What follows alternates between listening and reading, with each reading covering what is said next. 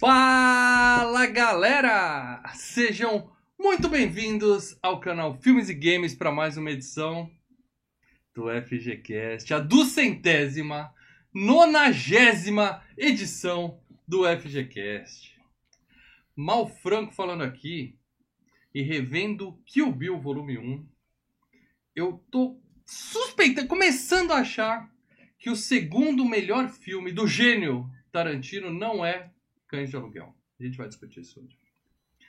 Com a gente hoje, ele, o Hattori Hanzo do canal Filmes e Games, meu camarada Leandro Valina.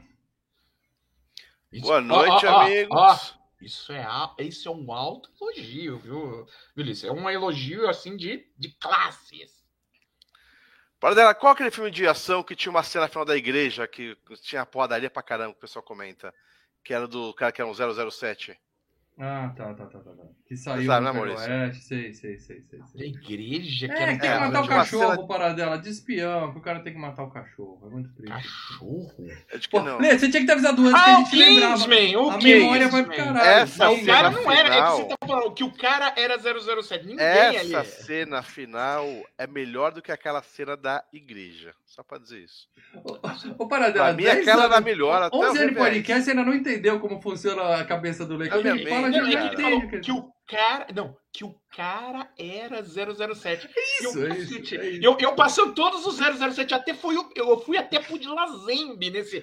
As sinapses aqui estavam fritando. O especialista Marcelo Paradela. Ah, depois dessa, cara, meu cérebro foi pro saco, cara. Até esqueci o que eu ia falar. O cérebro foi pro saco, o saco vai pro joelho. A idade é assim, mano. Muito bem, meus amigos. A gente hoje vai falar de Kill Bill no podcast do Filmes e Games, o FGCast. O que é FGCast? Eu não conheço. Caí aqui por acaso. Sim, você caiu aqui por acaso. Então a primeira coisa que você faz é se inscrever, tá? A gente pede, isso é muito importante. Se você caiu aqui por acaso e tem interesse em ver mais algum vídeo do Filmes e Games, se inscreve e principalmente dá um tapa na sineta.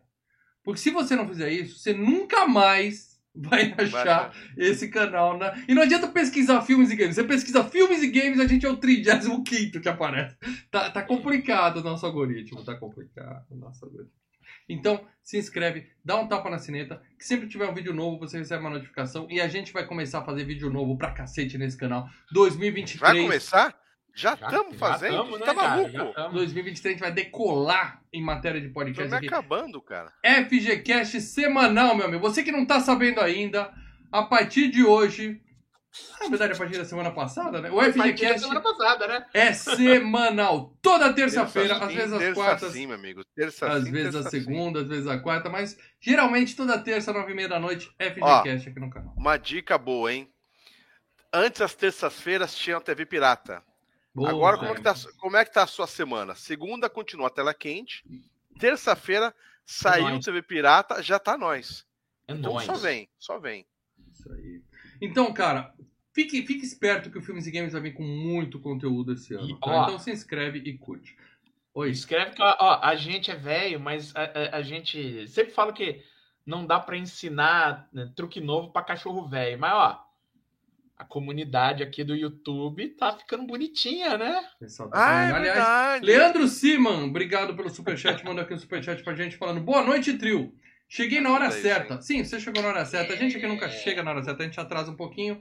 Então você tá aqui. Muito obrigado pelo superchat, Leandrão. E então é isso, tá? A gente é um canal independente. Então por que a gente tá fazendo vídeo semanal? Primeiro... Eu tava falindo, porra! Ou acaba ou faz.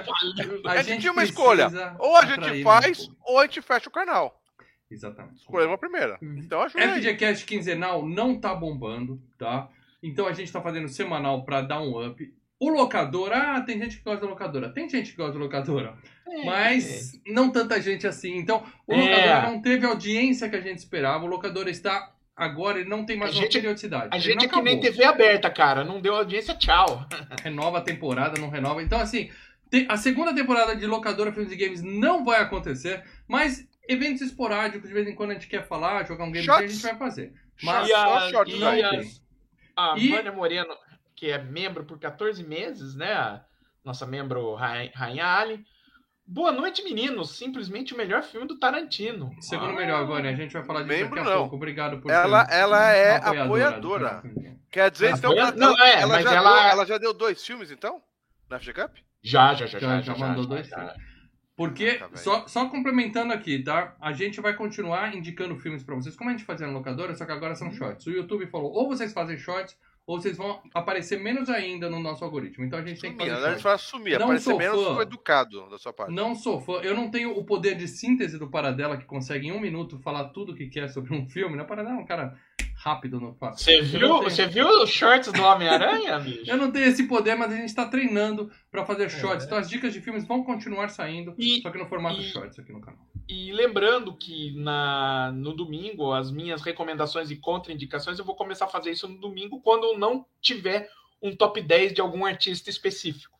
Por isso, por exemplo, que eu digo... Por exemplo, pra esse domingo, já tá separado o top 10 que vai ser. E vai ser de um artista específico. Mas quando eu não tiver, eu jogo aí uns filmes de contraindicação. Então, faça como a Vânia, faça como o Gabriel, que é membro há 23 meses e colocou aqui. Boa noite, turma. Filmaço do Samuel Rosa hollywoodiano. Bora, Filipe. Ele acha que o Tarantino parece o Samuel Rosa, é isso? Que ele quer... Porra, muita gente fala. O pessoal do Rock Go chamava o Paulo Bonfá, então... falava. Olha lá, o Samuel Rosa, lembra no Rock Go? Samuel Rosa recebia a bola, lá vai Quentin Tarantino com a bola. Então, meus amigos, façam como essa galera com o nominho verde aqui no chat. Seja membro do Filmes e Games, porque você participa do grupo secreto. Você agora tem várias postagens exclusivas para membro na comunidade no nosso canal do YouTube.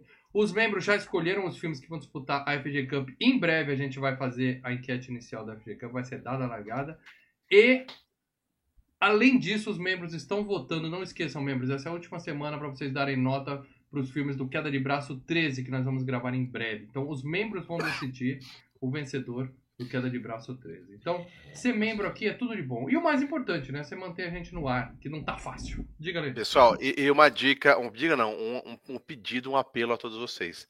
A gente tentou até TikTok, deu um TikTok, mas não é a nossa pegada. Nossa pegada é o YouTube. E o YouTube quer que a gente faça tudo e use todas as ferramentas. Então, o que aparecer para vocês de shorts, de vídeo, qualquer um... like, dá aquele likezinho. Nem que não vai assistir, eu não vou assistir porque eu não gosto desse tipo de vídeo. Like, a comunidade. A gente está postando foto ali na comunidade. Também peço a vocês para contribuir, comentem alguma coisa. A ideia é a gente tentar movimentar todas as abas e possibilidades que o YouTube dá pra gente. O Filmes e Games tem uma plataforma favorita, é o YouTube. É o único que nos remunera. Então, meu amigo, a gente vai favorecer o YouTube para ele dar valor pra gente. Então é isso. Apoia a gente. Ah, mas eu gosto de vocês no MP3, eu escuto no Spotify. Ok, você escuta no Spotify. Mas entra no YouTube, deixa um like, principalmente comentário, porque tem uma coisa que a gente tá pesquisando, né? O YouTube, like, dislike, é legal.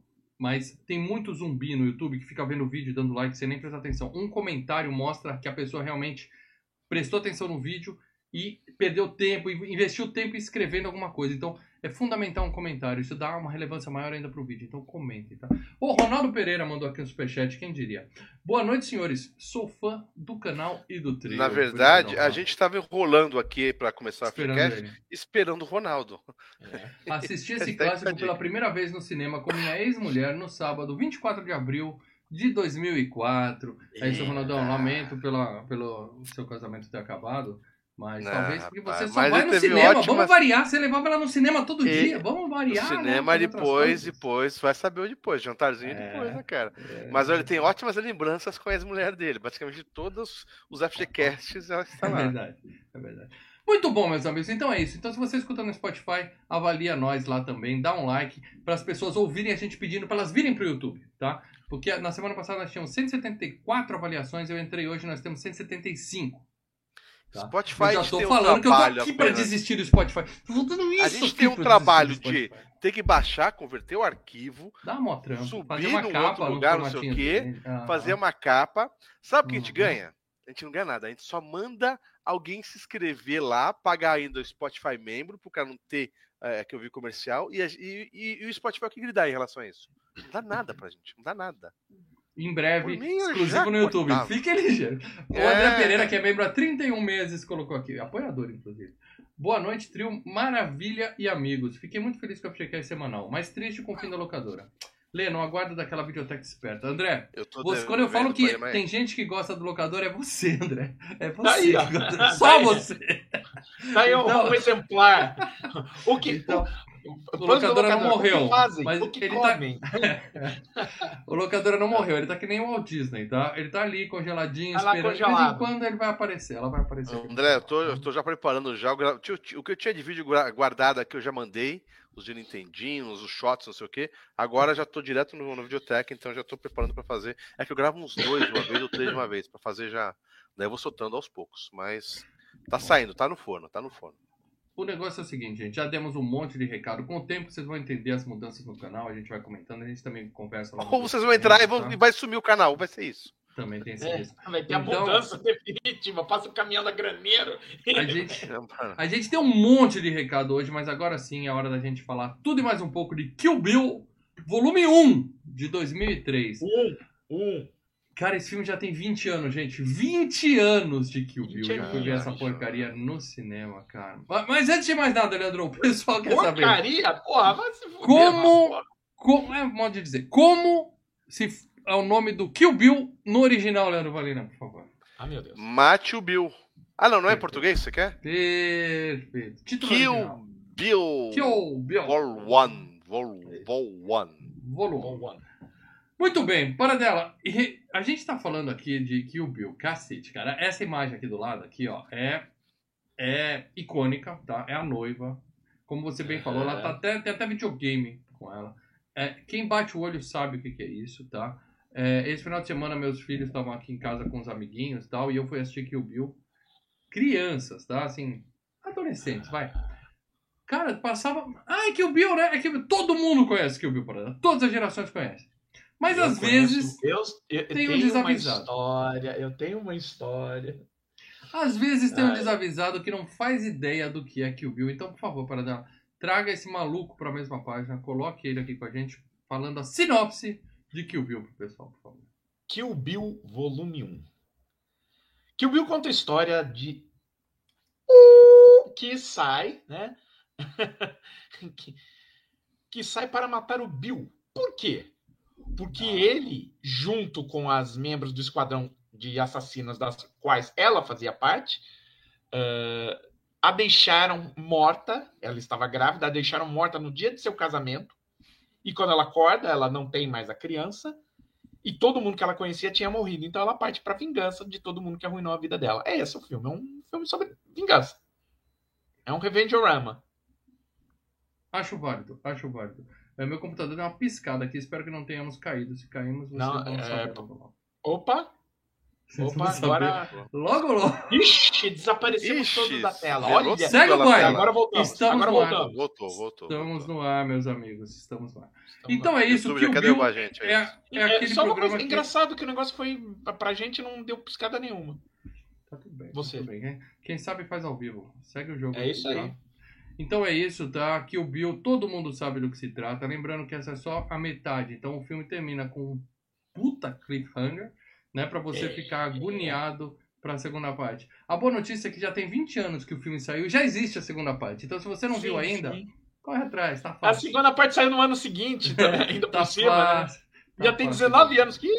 já tem 19 anos que saiu a segunda parte. Deu uma segunda piscada aí, hein? Agora... tudo pode acontecer. Agora é o negócio é o seguinte. É o momento que a gente chama de tirar o bode da sala. Por quê? Porque basicamente todo filme que a gente fala, a gente tem uma certa dificuldade em ter consenso nesse trio aqui. Somos pessoas de gostos muito diferentes, tá? Somos pessoas diferentes. Eu acho que gostos diversos. Pode ter gente aqui que não gosta de Kill Bill. Então, pra eu não perder a amizade com vocês, eu queria falar primeiro hoje, tá? Pode. O senhor tem a palavra. Obrigado. Eu quero dizer pra vocês que eu gosto de Kill Bill. E como eu falei na minha abertura, eu gosto mais do que anteontem, tá? Porque ontem eu revi esse filme e eu fiquei pensando aqui, cara. Pra mim sempre foi Pulp Fiction, continua sendo Pulp Fiction lá em cima, tá? Cães de Aluguel. E aí nós tínhamos ali brigando... Tô falando dos melhores filmes do Tarantino. Nós tínhamos ali brigando Bastardos Inglórios e Kill Bill. Brigando ali. Na minha mente é essa, tá? Eu gosto de todos. Mas na minha mente é essa. Aí, revendo esse filme, reparando mais coisas, né? Pra fazer um FGCast, a gente vê com mais atenção e tal. Cara, esse filme é melhor que Bastardos Inglórios, cara. Esse filme é melhor que Cães de Aluguel. Eu não consigo falar que é pior. É aquele efeito. Aí quando você assiste Bastardos Inglórios de novo... Tá... Não, peraí. Esse é melhor. Ou Cães de Aluguel... Eu vi recentemente, que o Bill fazia tempo que eu não via. Bastardos Inglórios eu vi recentemente. E eu mudei a minha opinião. Então é Pulp Fiction ao concurso, tá? Ao concurso. E que o Bill é o segundo melhor filme do Quentin Tarantino. Esse filme tem todos os meus fetiches estão nesse filme, pra começo de conversa. A gente vai falar de cada um deles hoje aqui. Cara, o Paradela perde tempo. Quem acompanhava a saudosa locadora Filmes e Games, o Paradela perdia tempo assistindo filme de samurai. Aquele filme parado, lento, enrolado. Cara, filme de samurai é isso, cara. Vapt-vupt. Você não precisa ver o tigre, o dragão, aquela coisa, aquele pessoal... Não, o tigre e o dragão pé nos grãos. Peraí, aquela... Tigre e dragão não é comparação. Tigre e dragão é um saco. Você quer ver gente flutuando? Aqui você vê a noiva pulando pro segundo andar. Por exemplo, Herói. Legal. É e né, vários dos filmes que eu Herói assisti, é ruim, eu assisti Herói. Porra, Herói é maravilhoso. É ruim. Mas então aqui, ó, todos eles você só precisa ver. Inclusive, tem gente desses filmes de samurai daí do que eu vi. É. Eu vou falar o seguinte pra vocês. Só precisa ver um filme de samurai na sua vida e aqui o Bill. Não é suficiente. Não. Você já cumpriu a conta. Então, não, pra mim, segundo o melhor filme Tarantino, two thumbs up. Sim. E eu queria saber de você, Leandro Valina, se você gosta de Kill Bill. Por favor. É uma bosta, não gosto não. Boa. Não, maravilhoso. A última vez que eu tinha visto também já tinha um bom tempo. E...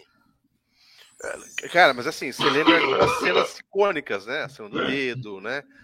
Como eu falei, a cena final da luta final também, é maravilhosa. Mas o filme ele não tem barrigada, né, cara? Ele você falou a cena do medo? Dos dedos. Dos dedos. Quem nunca se pegou acordando de manhã no pé com uma baita cãibra e olha pro dedo e fala, mexe dedo. Mas tem uma coisa, né? É que toda parte que tem bastante diálogo, que geralmente no filme dá aquela diminuída, ele jogou tudo pra parte 2. Você tem... Porque os diálogos aqui não diminuem. A parte 2 é pau de diálogo. Aqui não tem diálogo, é diálogos antes da briga. Sabe Street Fighter? Que aparece aquela cena, os caras falando, Rio, vou te pegar na porrada, e o Ken, pode vir, e vai, é isso. É o cara jurando outra, né? É a Peach no Mortal Kombat falando. Como ele fez montagem não linear, então ele põe umas coisas do passado antes, depois ele vai mudando, então muita parte de diálogo pesada ele jogou pro 2, entendeu? Sim. Agora é o seguinte, não tem como não gostar, ainda mais a gente que gosta, eu principalmente gosto, porradaria, eu, pessoal, todos nós aqui, né? Sangue, você entendeu? Coreografia, lutas bem coreografadas ali, que arrebenta, cara. Então, cara, o filme segura muito, cara. O filme é... Assim, eu sei que se a minha mãe vê, ela fala, ai, cara, que minha avó vê, ai, que lixo é isso, não sei o quê. Não é pra ela, é pra gente esse filme. Lê, enfermeira de decote, também gostamos. Japonesinha de minissaia com uma arma de metal. Sim, gostamos. Todas as mulheres objetos que mal fala. Tudo nesse filme. Toda a objetificação aí. Não, mas o filme é muito bom, é muito legal. E por mais que também o Tarantino faça aquele esquema do... que ele muda de vez. Tem uma hora que ele muda os capítulos, né? Que ele põe um na frente do outro, não sei o quê. Ele vai... Mas ele vai e volta, mas você não se perde. Você compreende. Então, não tenta ser confuso no primeiro filme para explicar no segundo. No primeiro filme você já entende. Ele não é o Nolan. O Nolan que faz aqueles filmes cabeçudo, que é para você sair sem entender e falar... Gostei, para parecer inteligente. Não, o Tarantino é confuso, mas... Não tanto, você vai ali e se assiste. Eu tô no que o Paradela falou. Hoje eu acho assim, o melhor filme, até reassistir Pulp Fiction, que eu também acho que é um dos melhores. Bastardos, Bastardos pra mim fica abaixo do Pulp Fiction e abaixo desse. Tá? Concordo. Então, mas é maravilhoso, cara, é maravilhoso. Não lembro do 2, confesso que não lembro do 2. Você dá essa barrigada. O 2 tem uma cena de enterrado vivo que eu acho que é 20 minutos assim. Paradela, você gostou de Kill Bill, Paradela? Conta pra gente. De Kill Bill? Deixa eu ver. Tinham com certeza, né? Deixa eu ver. Cara, pô, é um filme que eu gosto desde que eu vi ele no cinema, né? Confesso que não é o meu filme favorito do Tarantino. Meu filme favorito do Tarantino. Hã? De ninguém. O filme favorito de todo mundo é Pulp Fiction. Não, pra mim é o Bastardos. Pra mim é o Bastardos. Eu coloco o Kill Bill acima do Pulp Fiction. Fica o Bastardos, e aí em segundo, o Kill Bill com o Cães de Aluguel. Aí vem o Pulp Fiction, entendeu? Okay. Mas... a gente tem que respeitar opiniões erradas também. Então eu respeito. Ah, mas eu acho que... que o Bill é do caramba. Então, cara, o bode foi retirado da sala sem maiores dificuldades. Aqui nós temos uma unanimidade. Esse filme é excelente. O que me lembra que no final do programa de hoje nós vamos revelar o tema do próximo FGCast, já na próxima terça-feira. Aguardem. Seus capitães óbvios. Sensacional. Cadê nossos dois membros, capitães óbvios? Cadê nossos dois membros, capitães óbvios? Como é que é? E filme bom. É mais um filme totalmente excelente. E filme bom tem o quê? Aqui nós concordamos que filme bom tem o quê? Premiações. Então eu vou começar falando das médias desse filme. Que, pra você ter uma ideia, no IMDB, nos maiores agregadores que nós temos, IMDB, 8.2, cara, de média. Isso aí é um espetáculo, tá? Ele é o filme número 150 na história mais bem avaliado. Mas só pra tirar a razão do paradela, como se fosse necessário, né? Porque a gente já sabe quem tá com a razão. O Pulp Fiction é 8.9 e é o oitavo maior filme de todos os tempos no IMDB. Tá? No IMDB, o primeiro lugar é Um Sonho de Liberdade. Vamos combinar que não é o melhor filme de todos os tempos. É bom, mas não é, né? Então, né? No Letterboxd, lembrando que a nota só vai até 5, tá? Aliás, sigam o Filmes e Games no Letterboxd. É 4.2, o que dá um 8.4, né? Ou seja, excelente média. No Rotten Tomatoes ele tem 85% de aprovação dos críticos, e crítico é um povo chato, e 81% do público, tá? Os críticos gostaram mais do que o público. Mas eu acho que talvez tem gente que acha que o filme é muito violento. Ainda bem. Então, meu amigo, assim, em matéria do... o povão ama esse filme, tá? Então, tá todo mundo junto aqui, eu diria que é unanimidade. Não é superchat, mas é a primeira vez que eu tô vendo ele ao vivo aqui com a gente. Um abraço pro Renato. Renatão já indicou o filme dele. Se o Renato usar aquela mensagem gratuita do apoiador de membro, eu acho que ele vai ser o cara mais antigo. Vai aparecer quantos meses tem.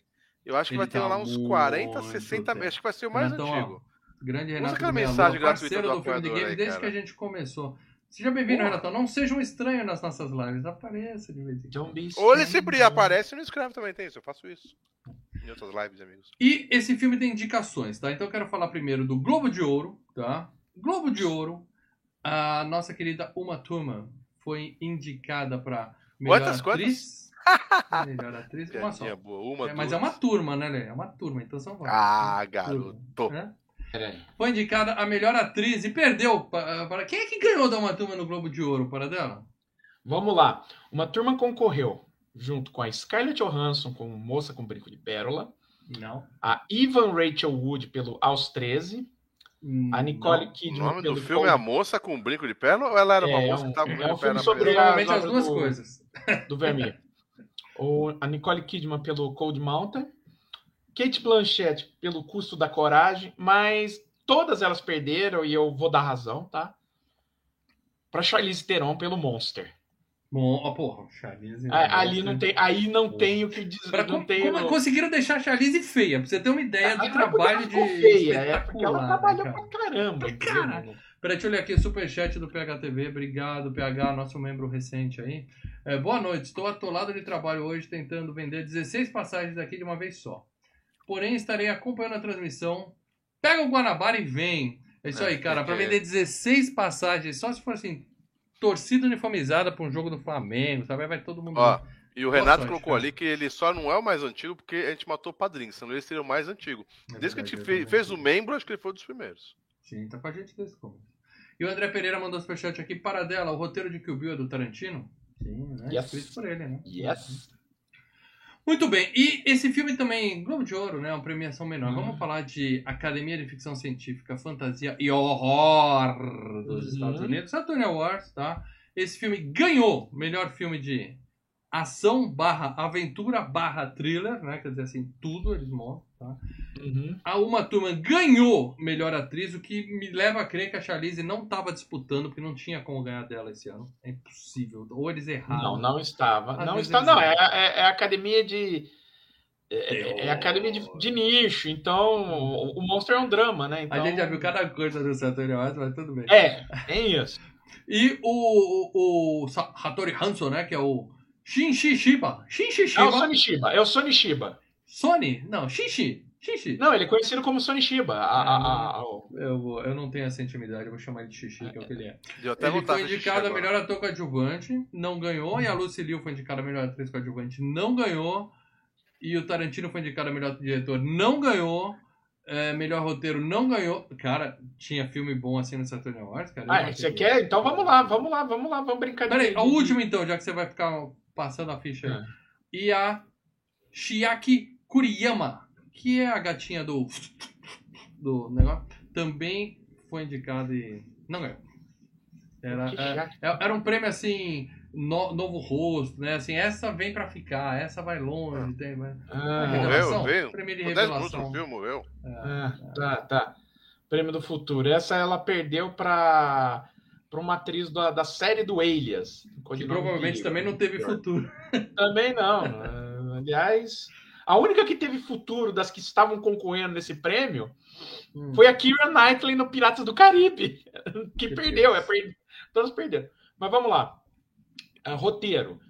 Tarantino concorreu com o Kill Bill, concorreu com Sexta-feira Muito Louca, com a Jamie Lee Curtis, X-Men 2, Procurando Nemo, Extermínio, mas todos perderam pro Senhor dos Anéis, o Retorno do Rei, né? O terceiro filme do Retorno do Rei. Se você pensar... Nem roteiro, livro, baseado em livro, o cara nem escreveu. E o Saturn Awards sempre privilegia, né? Filmes de nicho, em especial fantasia, terror e fantasia. Foi todo mundo no Senhor dos Anéis. Aí era barbada. Atriz coadjuvante, a Lucy Liu concorreu com a Peta Wilson na Liga Extraordinária, Miranda Otto no Senhor dos Anéis, a Christina Loken no Exterminador do Futuro 3, a Keira Knightley no Piratas do Caribe, todas perderam para Ellen DeGeneres no Procurando Nemo, que é a dublagem, cara. Ela faz quem no Nemo? Eu não sei. Adore. Ela falou baleiês, cara. Ninguém fala baleiês nem ela, cara. O Sonny Chiba concorreu com o Ken Watanabe no Último Samurai, o Ian McKellen no Senhor dos Anéis, o Jeffrey Rush no Piratas do Caribe, o Andy Serkis no Senhor dos Anéis, mas todos perderam pro Sean Astin no Senhor dos Anéis, no Retorno do Rei. Chato pra caralho. Melhor diretor, Quentin Tarantino concorreu com o Gore Verbinski do Piratas, o Danny Boyle do Extermínio, o Edward Zwick do Último Samurai, o Bryan Singer no X-Men 2, mas todos perderam pro Peter Jackson. Aí não tinha... MTV Movie Awards, parada. A Uma Thurman venceu a Kate Beckinsale do Anjos da Noite, a Jessica Biel do Massacre da Serra Elétrica, Jamie Lee Curtis, Sexta-feira Muito Louca, Jennifer Connelly do Hulk e a Cate Blanchett do Desaparecidas. E os melhores thrillers, tal, cara, assim, o Kill Bill limpa o chão, que é coisa tipo Cold Mountain, Desaparecidas, Identidade, Saída de Mestre e Último Samurai. Não tinha nem falando de Predador, a gente só fala de cinema. Então vamos falar de MTV Movie Awards, que é a minha premiação favorita, acho que todos sabem disso. Que é uma premiação justa, né? Não tem esse papo de críticos, é um povo. São adolescentes. A favorita é aquela que a gente passava na TNT, mano. Qual que era? Screen Awards, né? Screen Awards, na TNT, lembra? Awards, eu lembro. Putz, mas MTV é eleito pelo público que é uma cambada de adolescente maconheiro dos Estados Unidos, tá? Os estadunidenses que passam o dia jogando videogame. Então o que acontece? Eles escolheram melhor atriz, Uma Thurman, tá? Então, aqui tá de parabéns, tá? Melhor vilã, Lucy Liu, tá? A MTV tem prêmio de melhor vilão, só isso aí já vale. E melhor luta, Uma Thurman e Chiaki Kuriyama. Eu não sei qual deles é. Ela matou tanta gente. É a Gogo Yubari. É a menina. É da bola. Tá. Isso, que ali, quando ela lutou com ela meio que lutou com uma galera, né? Ali, tá? Realmente. É uma luta específica. É uma luta que a luta principal para ter uma luta específica. Mas você concorda, né? Que ele pegou embalo, né? O público já tá tão extasiado com aquilo que ganha uma moral, entendeu? Eu acho que esse filme foi trapaça. Venceram a luta do Keanu Reeves com o Hugo Weaving no Matrix Reloaded. Lembra? Aquelas milhões de Sr. Smith. Legal. Não é. Não é. Muito bem, então... Era, hoje deu uma caidinha aqui. Paradela, eu quero falar de dinheiro, porque, querendo ou não... só para falar uma coisa, sabe o prêmio de Sitges, que é o prêmio tipo que substituiu a Voreais de prêmios de filmes de horror, desses filmes de nicho, né? É o troféu Cicatriz? É isso? O Kill Bill ganhou o prêmio da plateia, né? O melhor filme empatado com a... Não existe mais a Voreais? Acabou a Voreais? A Voreais acabou, mas tem o de Sitges, que é na Catalunha. Ele substituiu. E o Kill Bill ganhou empatado com a nova versão do Zatuichi do Takeshi Kitano. Então, tá aí, o Sitges premiando o Kill Bill. Grana, Paradão. Esse filme fez dinheiro. Vamos lá. Porque, assim, Cães de Aluguel era um filme de um cara novo. Independente. Isso. Não, e é um filme independente. Kill Bill já começa escrito assim, o quarto filme de Quentin Tarantino desse tamanho. O ego dele é maior que a tela do cinema. O ego dele é... Mas, assim, o Cães de Aluguel foi um filme independente. Pulp Fiction foi um filme, vamos dizer assim, semi-independente, né? Que já teve... Foi um mainstream já, pô. Foi um blockbuster. Eu lembro do hype. O que jogou o Cães de Aluguel... O Tarantino para o público geral. Mas entenda, o Cães de Aluguel, o Tarantino fez o filme, depois o filme foi exibido em festivais, aí foi comprado para distribuição. O Pulp Fiction, o Tarantino já tinha feito um acordo antes de fazer o filme com a Miramax. E a Miramax já nessa época já era da Disney. Mas foi o Pulp Fiction que jogou pra galera. Sim. Mas era o selo de filmes independentes da Disney. Né? E ainda tinha uma grana do Danny DeVito aí para produzindo o Pulp Fiction. Então vamos dizer que era um filme semi-independente. Aí ele faz o Jack Brown, que é uma ainda nessa vibe e tal. E aí ele... Não, eu tô falando assim... Jack Brown tá no mesmo nível do de Hollywood aí, o último aí. Não, eu acho o Jack Brown o mesmo nível. Não, o Hollywood é bom. Aí o que acontece? Então eram filmes, assim, com um orçamento não muito alto, né? E com um escopo pequeno. E aí ele fica, depois do Jack Brown, ele fica um puta tempo sem soltar filme, ele fica um puta tempo parado. E a volta dele é com o Kill Bill. Né, eu lembro quando passou o Tranquilo, o Tarantino tá de volta aí, você vai ver o quarto filme do Quentin Tarantino. Eu falei, puta, olha o ego do filho da puta. Só que é o seguinte, né? Lembra quando eu falei nas dicas passadas que esse filme meio que mudou um pouco o que o Tarantino tá fazendo? Aquelas dicas só servem pra você, Paradão. Mas assim, o escopo do que era Cães de Aluguel, Pulp Fiction e Jack Brown. Aqui no Kill Bill é uma mega hiperprodução, né, cara? Tem, sabe, luta pra cacete, tem sabe, teve um gasto de dinheiro ali, né? Quanto de gasto de dinheiro? Vamos dizer que o orçamento desse filme foi de 55 milhões de dólares, que pra época, e ainda um filme da Miramax, era uma graninha. Bom dinheiro, tá? Dinheirinho. Um dinheirinho. No mundo inteiro, rendeu 176 milhões. Tá então, tá errado. Não foi os 300, 400 que devia. É isso, cara. A gente vê franquias como Transformers, Velozes e Furiosos, esses remake da Disney, sabe? Fazendo bilhão, cara. E um filme desse nível não consegue. Eu fico revoltado, cara. O mundo não é justo. Mas não é um filme pra todo mundo, não é? É um filme que eles chamam de... mesmo? Não é um filme... Reiterar. E outra coisa, ele não é um filme que eles chamam... Nos Estados Unidos eles têm um nome para isso, que é Four Quadrant. Quer dizer, você acerta os quatro quadrantes. Você faz um filme para todo mundo. Só para dar um exemplo, nos Estados Unidos, tá? Eu tô só fazendo um exemplo dos Estados Unidos. O filme que ficou em primeiro lugar foi Procurando Nemo. Que vai para a família toda. Diversão. Exato. O segundo foi o Senhor dos Anéis, o Retorno do Rei. E o terceiro, Piratas do Caribe. Esse não tem mais dinheiro, mas eu vou assistir. Aí o Kill Bill ficou na 40ª posição. Pra você ter uma ideia. Piratas do Caribe já foi FGCast, Paradão? Não, né? Mas pra você ter uma ideia, fez, né? Só para entender. Fez, ainda bem. Para vocês terem uma ideia, aquele Mansão Assombrada com o Ed Murphy fez mais dinheiro nos Estados Uniunidos do que o Kill Bill. Mas imagina mesmo. É um filme infantil. É uma merda. Ou seja, ir no cinema nos Estados Unidos é programa de criança. Os pais só vão no cinema para levar os filhos. Eles não têm o costume de ir no cinema por conta própria. Se saísse o Simba 3, sairia mais audiência. Mas se quer ver no mundo inteiro, ele ficou na 26ª posição. Para vocês terem uma ideia, aquela merda do Liga Extraordinária ficou na frente, entendeu? É triste. O mundo não é justo. Mas vamos falar então da galera que fez esse filme, tá? E eu quero começar, é claro, já tem aqui no filme, eu quero começar pelo diretor do filme, que eu acho que é o mais correto a se fazer, que é um termo que eu não uso muito. Tá? Só para dizer uma coisa, em relação ao orçamento, já que você falou, $60 mil desse orçamento foi utilizado apenas em espadas e acessórios para espadas. Imagino que o resto foi sangue falso, né? Olha só. Quentin Tarantino, tá? Eu não uso muito essa expressão, mas acho que aqui cabe. É um gênio, tá? Um gênio Quentin Tarantino. Quiçá o 4º melhor diretor de todos os tempos. Nosso colega, lembre-se disso, né? Estudamos juntos?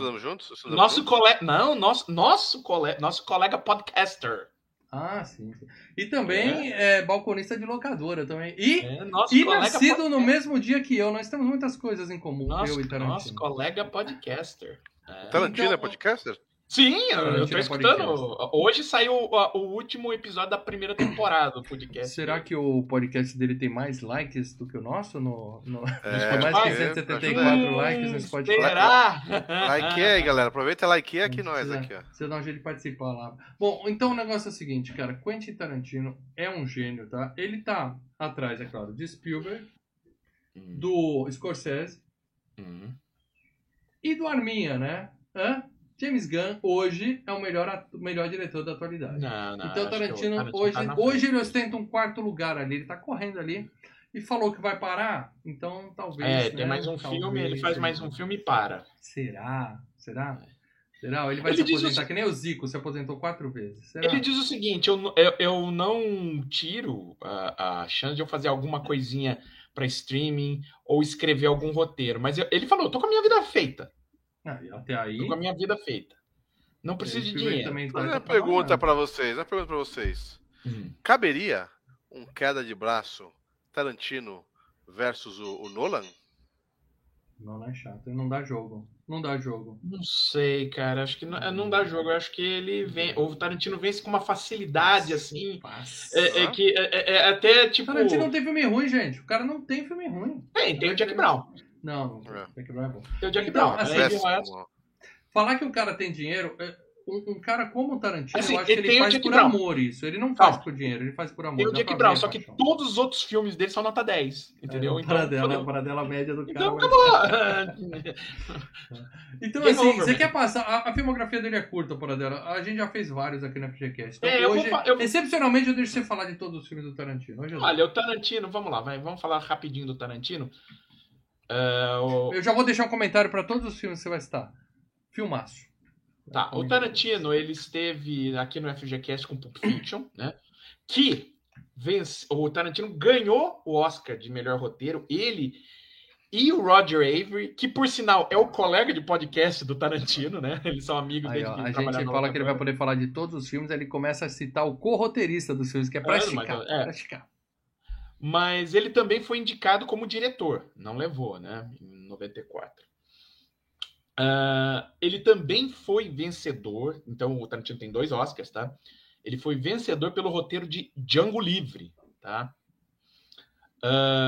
Ainda foi indicado no Oscar pelo roteiro e pela direção de Bastardos Inglórios. E foi indicado nas categorias de roteiro, diretor e filme no Era Uma Vez em Hollywood.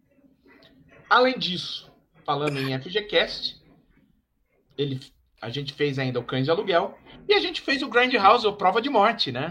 Então, então temos. Então, agora, se a gente quiser citar o que mais ele fez como diretor, tem aquela sequência do Grande Hotel, né? Que é o melhor sequência do Grande Hotel. É a melhor sequência. A segunda melhor é a do Robert Rodrigues, lá dos filhos do Antônio Bandeiras, dos molequinhos. Aí ele fez o Jack Brown. Bom filme. Claro, fez o Kill Bill, fez o Kill Bill 2. Bom filme. Dirige uma ceninha no Sin City, né? Que é a ceninha do Del Toro com o Clive Owen lá. E além dos filmes que eu citei, ainda dirigiu 8 Odiados, que também é outro filmão. Bom filme. Então... Vale a pena. Tá aí. Tarantino é o cara. Tarantino citado. Nascido no mesmo dia que eu, criado da mesma forma que eu, atrás do balcão na videolocadora. Ah, tá. Apaixonado pelos pés da Uma Thurman da mesma forma que eu. Então, eu gosto do cara. O único problema dele é que ele fala mal dos anos 80 no cinema, que mostra que ninguém é perfeito. Ninguém é perfeito. Ele detesta. Quer dizer, quase ninguém é perfeito, porque vamos falar de perfeição, vamos falar dela, que ao mesmo tempo que é uma turma. É uma turma. A gente vai falar pouco, né, sobre... A gente vai falar pouco sobre ela, porque a gente já acabou de falar dela, né? A gente fez o FGCast do Batman Robin, né? Estava lá, era venenosa. Mas aqui tem uma foto dela no Kill Bill, uma foto dela recente, tá? Ó, todas as fotos que eu coloquei aqui, começando pelo próprio Tarantino, são fotos de 20 anos atrás e desse ano. E todo mundo tá igual. É impressionante. Ninguém envelheceu em 20 anos. O Tarantino já era velho, continua. A Uma Turma tá inteirada. Vocês vão ver as outras fotos. É inacreditável. Segue, Paradão. Mas é isso, né? Uma Turma foi indicada ao Oscar como atriz coadjuvante pelo Pulp Fiction e esteve aqui no FGCast, tanto no Pulp Fiction quanto no Batman Robin. A gente fez toda a carreira dela no Batman Robin... Eu quero comentar daquele dedão dobrado pro lado, assim, ó. Dedão dando seta pra esquerda. Assiste até as vaqueiras. Deixa eu chupar o dedão, Maurício. Nossa, que dedão. Muito bem, então, essa é Uma Turma. O mal tirava o esmalte do dedão dela no dente. Fácil. E a nossa querida Lucy Liu. Vamos falar da Lucy Liu. Olha a foto da Lucy Liu na época do filme. E hoje é impressionante. Existe um meme da Lucy Liu, ela correndo assim, repetidamente, assim, algum vídeo no YouTube dela correndo assim, 1h30? Pode até ter, mas eu não lembro disso. Tem que montar, cara. Ela é tão bonitinha. Em cima da mesa, que ela vai cortar a cabeça do cara. Que ela faz... Cara, devia ter um vídeo, um compilado de 1h30 daquele... Sim. Não gostou dessa cena? Não, amei essa cena. Eu queria ter uma animação aqui pra quando vocês falam umas barbaridades aqui, como o Paradela, tá? Falando que Pulp Fiction é pior do que Bastardos Inglórios, esse tipo de coisa. Eu queria ter um botãozinho que eu saía daqui e cortava a cabeça dele. Fazer o quê? Só digo verdades. Seria perfeito. Mas vamos lá. Muito bem, Paradela. Fala de Lucy Liu, mas destaque especial para aquele filme com o Mel Gibson, por favor. Ah, sim, mas vamos lá. Lucy Liu, ela fez muita série de TV, né? Ela começou a aparecer no cinema e tal, e um dos primeiros papéis importantes dela, realmente, no cinema, com destaque, foi em O Troco, né? Foi em O Troco, que ela faz com o Mel Gibson. Depois de O Troco, aquela bosta... Troco, que é excelente. Já foi FGCast, O Troco? Não, né? Graças a Deus ainda não. O pessoal, quem fica falando de Matrix, tá? Falando da Trinity de Matrix, ela usa uma roupa de couro, o filme inteiro. É porque nunca assistiu O Troco, meu amigo. A Trinity não é ninguém. Quem é Trinity na fila do pão? Nossa, assistam, cara, O Troco é um filme tão ruim, cara. Assistam. Mas vamos lá, depois do Troco, ela faz o filme que realmente ela apareceu, né? Que ela teve um grande destaque. Aliás, é o filme que colocou ela no Kill Bill, né? O Tarantino assistiu e falou, pô, eu quero ela. Que foi Bater ou Correr com o Jack Chan. Ah, tá. Bater ou Correr com o Jack Chan e o Owen Wilson, que é um filme bem legal, tá? Logo em seguida, ela tá em As Panteras. Não sei que era esse que você ia falar que botou ela no... Não, foi o Bater ou Correr. E depois ela tá também em As Panteras. Peraí que o Leonardo Barbosa Martins mandou aqui. O Leonardo falou mais uma verdade, o Léo mandou mais uma verdade. O mal tem uns gostos esquisitos. Eu não sei se você deve estar falando de Pulp Fiction, porque falar mal do pé da Uma Turma não pode ser, né? Então segue o jogo aqui. Não tem como. Tem sim, Léo, tem sim. Depois ela participa de Chicago, aquele musical com o Richard Gere, a Catherine Zeta-Jones e a Renée Zellweger. Vai para As Panteras, Detonando, né? O segundo filme das Panteras. Com o Rodrigo Santoro. Aí Kill Bill 1 e 2. Uhum. Participa de Dominó, a Caçadora de Recompensas, do Tony Scott. Tá? E depois, cara, de Dominó, o que tem da carreira dela, que a gente pode dizer assim, pô, de destaque é fazer voz em Kung Fu Panda 1, 2 e 3. Ok. E, recentemente, ela estava em Shazam, Fúria dos Deuses, né? Que você assistiu, né, Mal? Bem, falei no locador. Eu vi Shazam, fiquei tão chateado. Bom, galera, então é isso. O canal Filmes e Games reverencia a Lucy Liu sempre. Ela merece. Quero comentar também da nossa querida Vivica Fox. Vivica A. Fox. Inclusive, saiu um short essa semana, tá? Do A Mão Assassina, com a Vivica Fox. Ela tá muito bem no filme.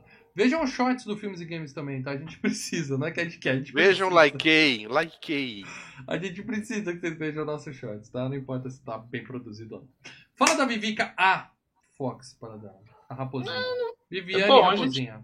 É outro que a gente falou recentemente, né? Sério? Ela também... Sério, porque... Vamos lá, ela tem... Vai, A Mão Assassina, que é um filme de 99, mas antes disso, o que ela tinha feito? Ela tinha feito Independence Day, que ela é a mulher do Will Smith, né? Aí ela faz A Mão Assassina. Não, A Mão Assassina ela faz depois. A gente fez... Peraí, Paradela, vai conferindo aí que eu vou te interromper, porque nós temos um superchat do Mau Gamer. Mau Gamer mandou um superchat aqui pra falar: salve, trio! Leandro, o ninja de roupão. FGCast 300 será? Ó, eu já adianto, não será 300. Não será 300. Nós não vamos falar de 300 no FGCast. Ah, cara, eu gosto de 300. É um número redondo demais pra gente dispensar. Eu gosto de 300. Ó, Mau Gamer, só uma dica. Se você não quer me ver de roupão, mas quer me ver como um ninja com um kimono, vá assistir FG Séries Karate Kid, onde tem a melhor apresentação. Cobra Kai, então.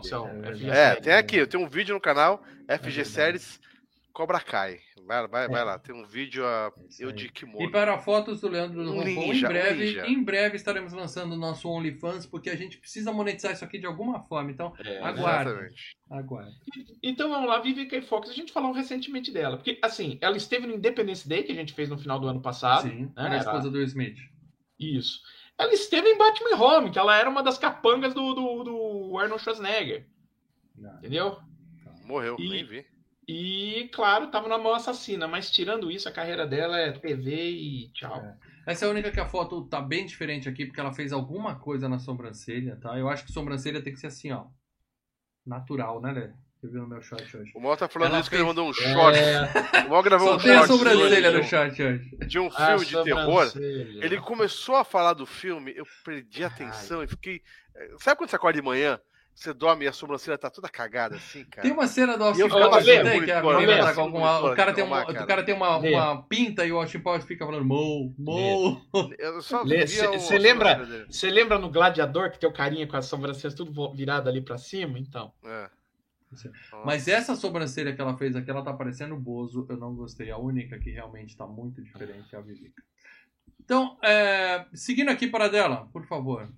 Um monte de gente nova no chat comentando, que legal. Obrigado, galera, joga o like aí, viu, galera? Obrigado. A gente não só lê os superchats, mas a gente lê os a galera costuma aqui, ficar em silêncio, mentalmente. A gente gosta que vocês participem. Comentem e joguem os likes aí. Obrigado mesmo, viu, gente? Paradela, carinhas novas, Paradela. É outra que, se você olhar a foto da época e a foto de hoje, é outra pessoa. Ela fez tanta plástica que eu não reconheço. Se passar na rua... eu passo direto, eu não sei quem é. Ela vai falar, Mal, não vai me dar oi? Eu vou falar, não te reconheci, Daryl. Mas, realmente, ela tá muito diferente. É só você olhar as fotos aqui.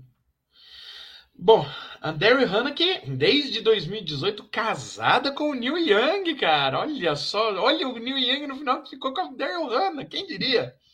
Ela já esteve aqui no FGCast em longas eras atrás, né?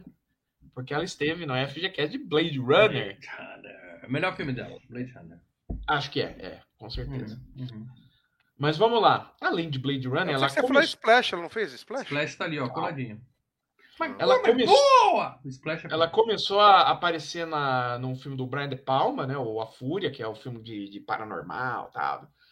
E aí, o filme que realmente fez a Daryl Hannah, né?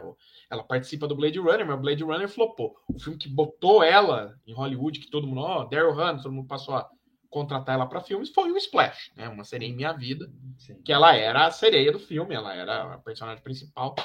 E depois do Splash, ela ainda fez Perigosamente Juntos, né? Com o Redford e a Debra Winger, dirigido pelo Ivan Reitman. Quem é a melhor sereia para dela? Daryl Hannah ou Cher? No Minha Mãe é uma Sereia. Daryl Hannah. Ah, obrigado. Daryl Hannah no Splash. Depois do Perigosamente Juntos, ela fez Roxanne com Steve Martin. Roxanne! Não tem como, né, cara? Não tem como. Falou o título e o pessoal dos anos 80 é foda. Né? Logo depois ela faz Wall Street com o Charlie Sheen e o Michael Douglas, né? Faz o Flores de Aço, que é um filme que é um filme para chorar, né? Trabalha com Hector Babenco. Hector Babenco dirigiu ela no Brincando nos Campos do Senhor. E ela vai trabalhar com o Chevy Chase e o John Carpenter no Memórias de um Homem Invisível. Eu gosto daquele filme. Cara, esse filme... Se tem um filme que fala...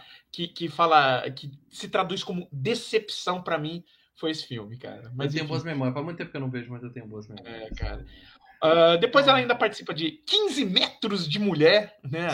The Attack of the 50-Foot Woman. Aliás, eu falei que esse filme tem... Desculpa. Falaram que eu tenho gosto estranho. Eu falei que esse filme tem todos os meus fetiches. Desculpa. Faltou a mulher gigante e a mulher com três seios do Vingador do Futuro. Vingador do Futuro. Que são duas últimas. Aí ela participa de Dois Velhos Rabugentos e da sequência Dois Velhos Mais Rabugentos. Os Batutinhas. Walter Matthau. E o Jack Lemmon, né, cara? Que é outra lenda. Aí os Batutinhas. Ela some por uns tempos e volta a aparecer no Kill Bill 1 e 2, mas depois do Kill Bill 1 e 2 desaparece de novo. E é filme B, série...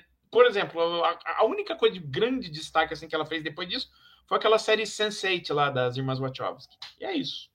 A coisa de grande destaque que ela fez foi essa plástica, que a cara dela tá mais esticada que... Eu não sei se é plástica ou se foi efeito do tempo. Ou efeito do tempo na plástica. Também pode ter sido isso. Mas dane-se, né? Cada um. Eu vendo silicones, eu sei que silicone tem variedade, amigo. Silicones industriais, tá? Silicones para construção civil. Hoje eu tive o desprazer de ver aquele cara do Carga Pesada que fez plástica apareceu hoje. Né? Carga Pesada?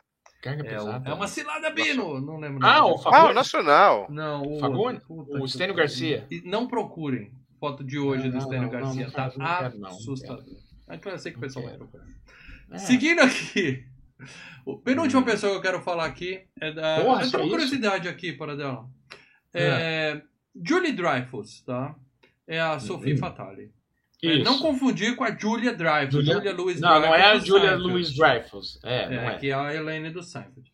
Essa menina aqui, ela é parente... de algum Dreyfus famoso, ou Dreyfus é um nome comum?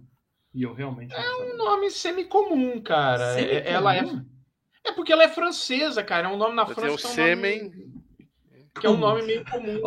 Julia Dreyfus. Você tem o caso Dreyfus, né? O famoso caso Dreyfus que teve na. É a Julinha Pelo Seco, paradela. Julinha Pelo Seco. Tá? Dreyfus, Pelo Seco. Me fala aí da Julinha Pelo Seco. Da onde eu já vi essa mulher na minha vida? Lugar nenhum? Cara, basicamente ela estava no Bastardos Inglórios, que ela faz a acompanhante do Goebbels naquela cena de jantar lá. Ou seja, ela não está em lugar nenhum.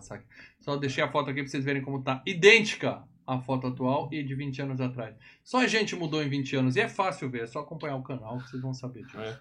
Em 3 anos atrás já mudou muito, imagina em 20. E outra que não mudou, mas aqui tudo bem, porque ela nasceu em 84, então ela hoje deve ter 30 aninhos por aí, é a nossa querida Chiaki Kuriyama. Eu não sei quem é, nunca vi na vida para dela, mas ela tem a melhor cena do filme, que é a luta dela com a noiva. Ela usa uma bola de metal com serra amarrada. Eu já tinha medo da esfera do filme Fantasmas. Essa conseguiu ser mais punk, cara, daquela esfera. Lembra aquela esfera do Fantasmas? Inacreditável aquela cena. A mina gira o negócio e quando tá no ar ela chuta assim e volta. É muito bem feito. Não, e tem uma serrinha ainda, né? Depois ela abre serrinha assim, serrinha na ponta. Não, ela tem uma serra circular em tudo. Bola não tem ponta, né? Em volta da bola tem uma serra, exatamente. Quer dizer, a minha bola de basquete é uma ponta que tá oval, né? Pra cacete. Muito bem, Paradela. Eu quero que você me diga pelo menos 3 filmes que já foram a FGCast com a Chiaki Kuriyama. Então deixa eu falar. Ou que a gente grave, então, pelo menos. Ela deve ter feito aquela série japonesa, Death Note, aquelas coisas. Não, né? Fala um. Battle Royale, né? Ela tá no Battle Royale? Ela é a menina lá do Battle Royale. Foi ali que o Tarantino assistiu... Falou, vou colocar ela no meu filme, né? Então, vambora. É isso. Tá excelente. Tá com uma cara de malvada nesse filme que tá espetacular. E, por último, o nosso querido Xixi, Paradela. Você pode não querer que eu chame ele de Xixi, mas é o nome dele. Xixi Chiba. Tá. É o Shinichi Chiba, o nome que ele se tornou, né, no mercado, tanto no mercado japonês quanto no mercado mundial, o Sonny Chiba, né? Morreu, tá? Falecido, morreu aos 82 anos em 2021. Em 2021, de complicações da variante Delta da Covid-19. Ele não tomou a vacina, meu amigo. Que país, Paradela? Teve muita gente que não tomou vacina porque não teve chance. Japão. Mas o Sonny Chiba tem, né, cara? O cara é um cara que fez... Esse fez o pé de meia. Não vem não. Ah, mas ele morreu em que ano que ele morreu? Em 2021. Não, ele morreu não teve porque não tinha vacina. Ou você tinha empresário rico que pagava vacina de mentirinha no estacionamento. 2021 tava saindo, acho que ainda. Mas era a variante Delta, aquela que veio a segunda. E ele tinha 82 anos, né? Você sabe que a idade, a Covid pegava principalmente quem era mais idoso. Que Deus o tenha, Paradela, eu não quero que você fale a filmografia dele, tá? Ah, mas vou. O Sonny Chiba, cara, ele é famoso principalmente porque ele fez a série de luta Street Fighter. Existe uma série de luta de Street Fighter que é estrelada pelo Sonny Chiba. Não é aquele a história de Chun-Li, não. Live action? Não. É live action. Não, são filmes de luta. Vou te interromper porque nosso querido Leandro Sima mandou mais um superchat. Obrigadão, Leandro. No último filme do nosso querido Tarantas, ele deveria fazer tipo um Vingadores ou Mercenários, só que feminino. Prossegue? Não, deixa eu ver. Ele vai fazer. O filme é o The Movie Critic, é o nome do filme. O melhor série de desenho animado, melhor que os Simpsons, era aquele O Crítico. Espetacular. Mais ou menos. Espero que não, Leandro. Deixa o Tarantino ter o jeito dele autoral. Não tem que ficar fazendo paródia de herói. Não. Vamos lá. O que ele fez? Então foi a série Street Fighter, que são 3 filmes: Street Fighter, Street Fighter O Retorno e Street Fighter A Vingança. Além disso, ele estava naquele filme que eu citei no último FGCast, O Trem Bala. Lembra que... Não é o Trem Bala do novo. Não é o do Brad Pitt, mas o plot é o mesmo do Velocidade Máxima, cara. É um trem que não pode... Estava em A Conspiração do Clã Yagyu, que é um filme que eu já falei nas locadoras, que é um filmão, tá? Curiosidade. Hattori Hanzo, tá? Hattori Hanzo, para quem não sabe, é o nome de uma série de samurais que existiram no Japão, tá? E todos acabaram ficando com o nome Hattori Hanzo. E teve uma série sobre o principal deles, o mais famoso, chamada Hattori Hanzo, e adivinha quem fez o papel do Hattori Hanzo nessa série? O Sonny Chiba. Então ele basicamente faz um descendente desses samurais históricos que tá aí no filme. E, para completar, ele fez Velozes e Furiosos 3, Desafio em Tóquio, meu amigo. Não fala de Velozes e Furiosos para mim, não quero falar disso. Muito bem, meus amigos. Então, mais um superchat aqui do Leandrão. Obrigado, cara. Com toda... ele falou prossegue porque ele ia mandar outro superchat. Então, ele continua insistindo. Leandro, você tá insistindo nesse papo do Tarantino fazer um filme, tá? Então, ele quer um filme tipo Mercenários, com todas as filmes fatais que ele já trabalhou. E finalmente trabalhar com a maravilhosa Ming-Na Wen, que eu não sei quem é para dela. Aí tá na Melinda May de Agentes da Shield. Ah, Ming-Na Wen, né, cara? Ming-Na Wen. Sei quem é. É Mulan, né, cara? Mas enfim. Leandrão, de novo, dá pra sair esse filme? Dá, mas deixa com outra pessoa. Não vai sair as Mercenárias com o Sly lá? Vai sair Os Mercenários, que é o filme do Statham, tá? Você viu o trailer. Cara, parece aqueles filmes podres que o Statham faz. Eu vi os 4, né, que você tá falando? Isso, que bosta de trailer, hein? Esse das Mercenárias, cara, desde o primeiro Mercenários, começaram os nerds de punheteiro começaram a fazer montagem e tal, com as mulheres, né? E o público fica querendo, mas não rolou, tá? Não rolou e não vai rolar. Deixa eu falar. Mais alguém Acabei, Paradela, não quero falar de mais ninguém nesse filme aqui não, cara. Vamos visitar, cara, vamos falar do Gordon Liu, né, que faz o Johnny Moe, né, o carinha que luta com a... Todo mundo luta. É o segundo capanga da Lucy Liu, que é o que luta com a noiva em cima do corrimão, e que depois ela decepa a perna dela, né? Ele é o segundo cara muito famoso de filmes de samurai, tanto quanto o Sonny Chiba também, história, e ele fez as artes marciais de Shaolin, a 36ª Câmara de Shaolin, e recentemente esteve em Um Homem com Punhos de Ferro. De Shaolin. Além disso, o Michael Parks, que faz o xerife, sabe o xerife que vem ver a noiva. Ficou olhando a noiva falando, nossa, acabaram com essa... Isso, nossa, ele já esteve, olha só, a grande curiosidade, que ele já esteve nos FGCasts de Um Drink no Inferno e do Grindhouse, tanto do Planeta Terror como do Prova de Morte. É aí que minha curiosidade. Não tem curiosidade, é óbvio. Não, nesses três filmes, e mais no Kill Bill, ele está fazendo o mesmo papel, o xerife Earl McGraw, tá? É o mesmo papel que ele faz. E você conhece bem o Michael Parks, porque o Michael Parks é o velho louco lá do Tusk. Ah, tá, que fica na... É, o que faz a cirurgião. Uhum. Tusk, cirurgião. Tusk é um filme que eu não recomendo, tá? É um filme marcante, mas vocês nunca vão falar eu falando que filme é bom, porque não é. É, eu ainda tenho que assistir o Tusk. Mais um podcast. Ele... Se eu quiser ver podcaster se fudendo, eu vejo aqui. É. Eu não preciso assistir Tusk.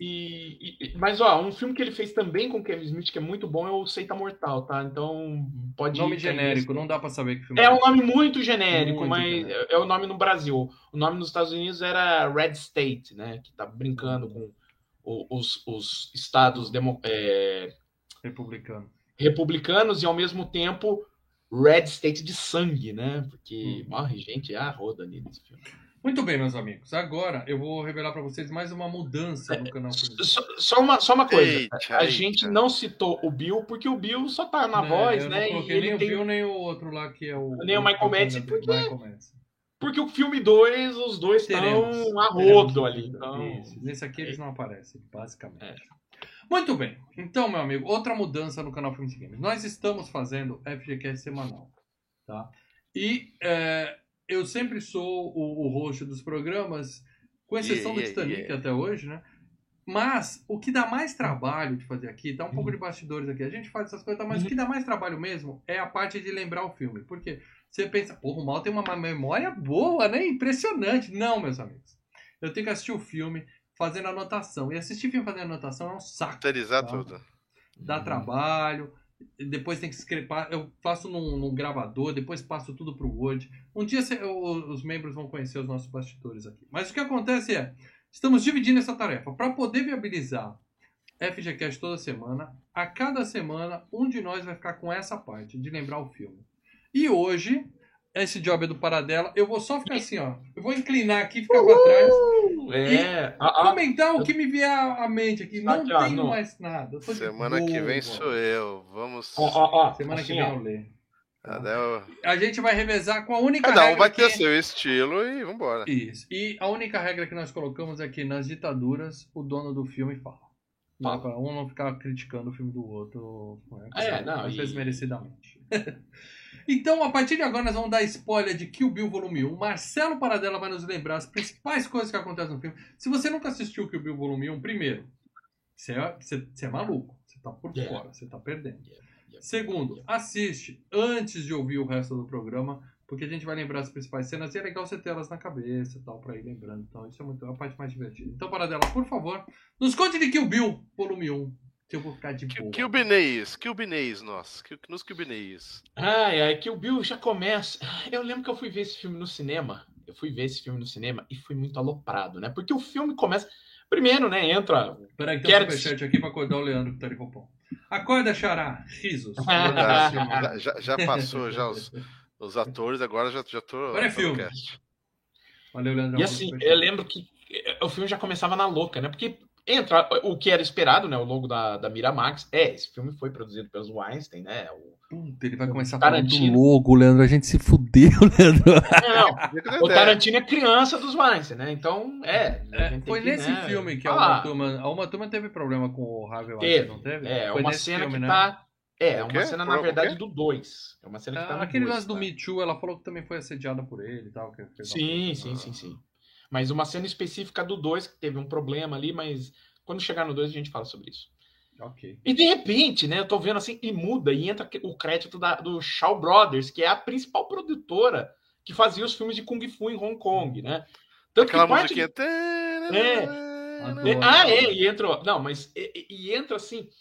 O Shaw Brothers, inclusive, essa produtora, o Tarantino filmou parte do Kill Bill lá. Ele aproveitou pra... filmar o Kill Bill lá, né? E aí entra aquela música. Se o YouTube deixasse a gente usar com essas músicas do Kill Bill em todas as nossas shorts. É muito. E na hora que você tá assistindo isso aí, cara, você fala, cara, é filme errado, velho. E aqueles intertítulos que ele usa no Grindhouse, que ele faz. Aí no Grindhouse ele usa a rodo, né? E aí vem a vingança é um prato servido frio, ditado Klingon, né? Pra mostrar, eu gosto de Star Trek. Né? Nerd. E aí a gente entra numa puta cena tensa, que foi uma cena concebida pela Uma Thurman, né? No início, quando eles... Porque o filme foi concebido pela Uma Thurman e o Tarantino quando eles estavam fazendo Pulp Fiction, né? Eles criaram o personagem ali e tal. Ela já tinha concebido ali, que ela tava grávida. Isso, que ela seria...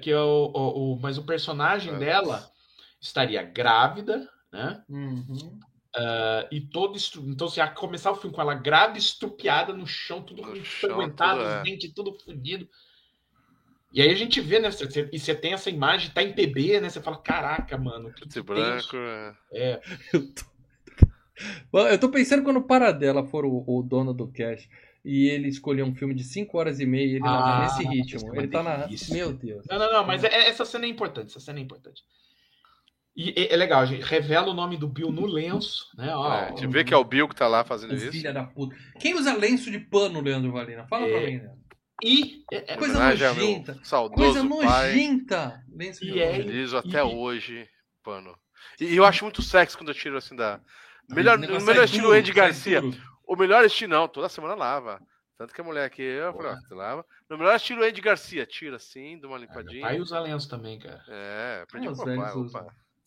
Mas olha só, ele chama ela, quando ela tá no chão, ele fala... Não se preocupa, Kiro. E o Kiro é uma alcunha para garota ou garoto, né? É um nome. Só que depois, no segundo filme, você descobre que o nome dela é Kiro, né? O sobrenome dela é Kiro. Spoiler. Mas é um detalhe legal. Kiro. Uhum. E aí ela fala, Bill, é o seu filho. Pum! Tiro na cara dela. Já era. Fala, morreu, acabou uma turma aí, né? Incompetente cabeça, né, o rapaz, né, cara? E aí incompetente. Quem é que erra um headshot a queima-roupa, assim? Não, mas não errou, calma aí, não errou.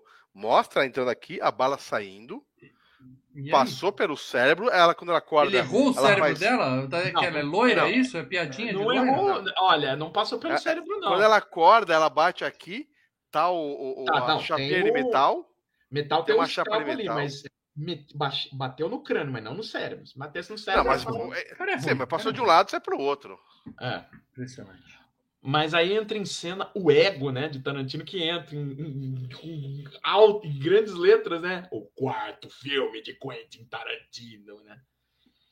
E quando tá os créditos que mostram o nome das atrizes, já mostra quem elas fazem e o número, né, dos assassinos, do esquadrão de assassinos. Já vai botando o número ali, né?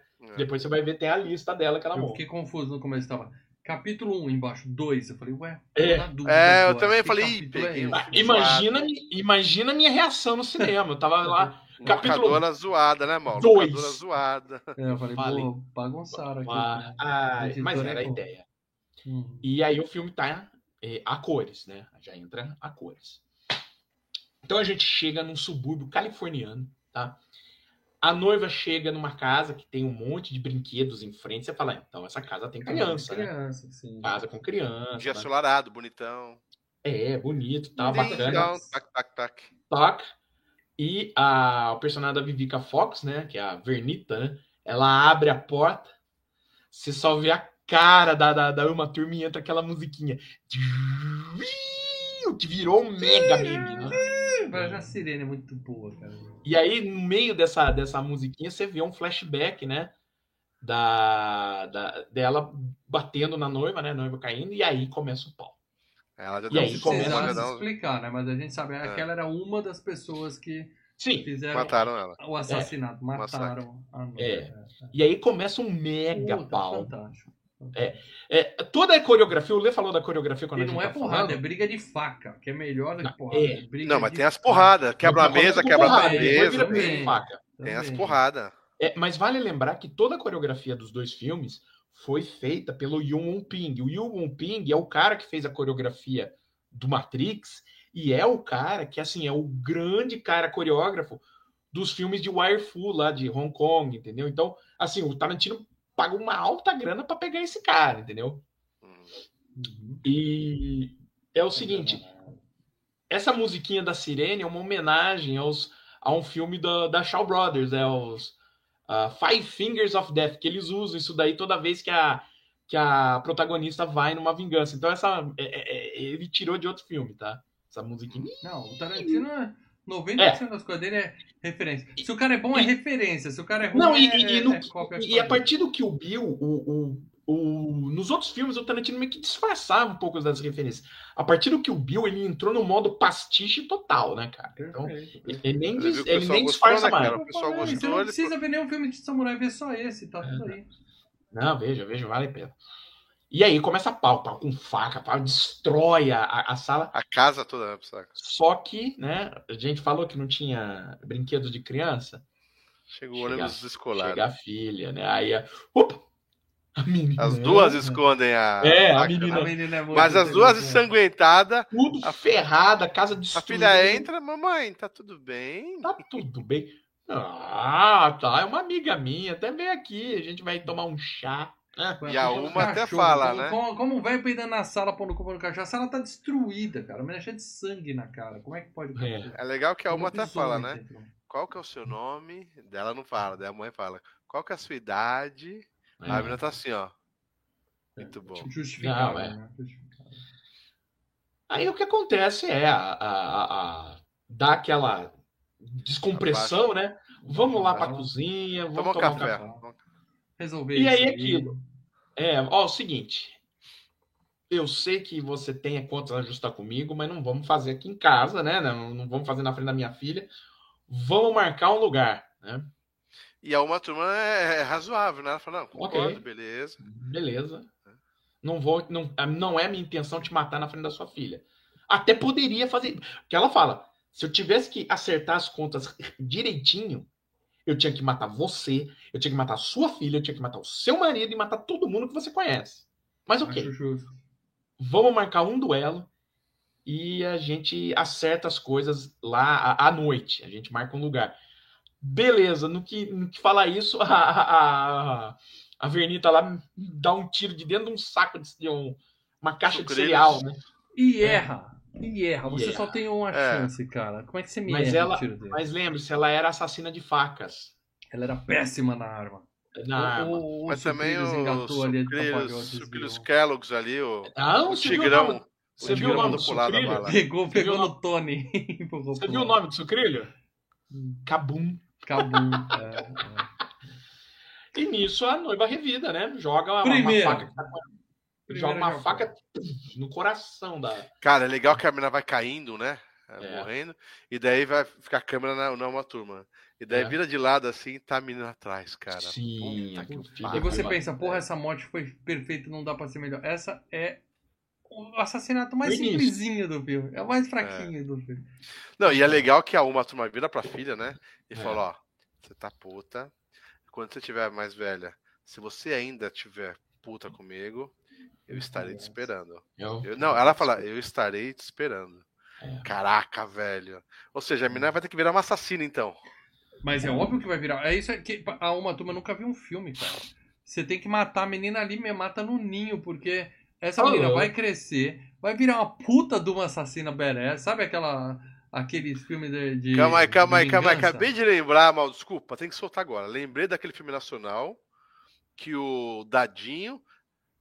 Dá um cacete no cara e deixa o cara vivo. Daí ele vira assim pros caras e fala: pô, calma aí, por que eu não matei aquele merda? Exato. Vamos voltar lá, esqueci.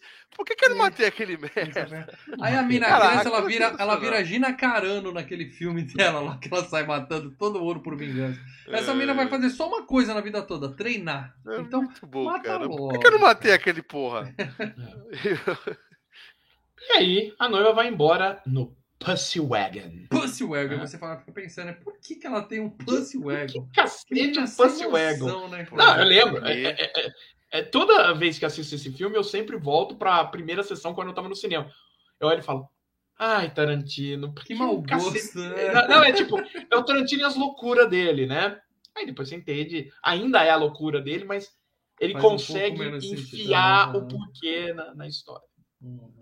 Capítulo 2. 4 anos e meio antes dessa cena. A gente tá numa sacra ali dentro da igreja, né? E chega o xerife, que eu falei, né? O mesmo personagem do Drink no Inferno, o mesmo personagem do Planeta Terror. Então, assim, o que a gente suspeita... O que parece é que, assim, o Kill Bill e o Planeta Terror acontecem e aí depois acontece o Drink no Inferno, né? Porque ele morre no Drink no Inferno, pô. Mas aí o xerife e o filho dele... Spoiler. Observam a cena do massacre, né? E aí tem a noiva lá estropiada, fala, morreu todo mundo, tá, porra, coitada dessa daí, tá. Eles estão olhando a menina cospe sangue. Dá uma tossida igual uma das minhas que eu tô mutando aqui. Isso, é o Lê. Essa porra tá viva? Com sangue ali, tal. Essa porra tá viva?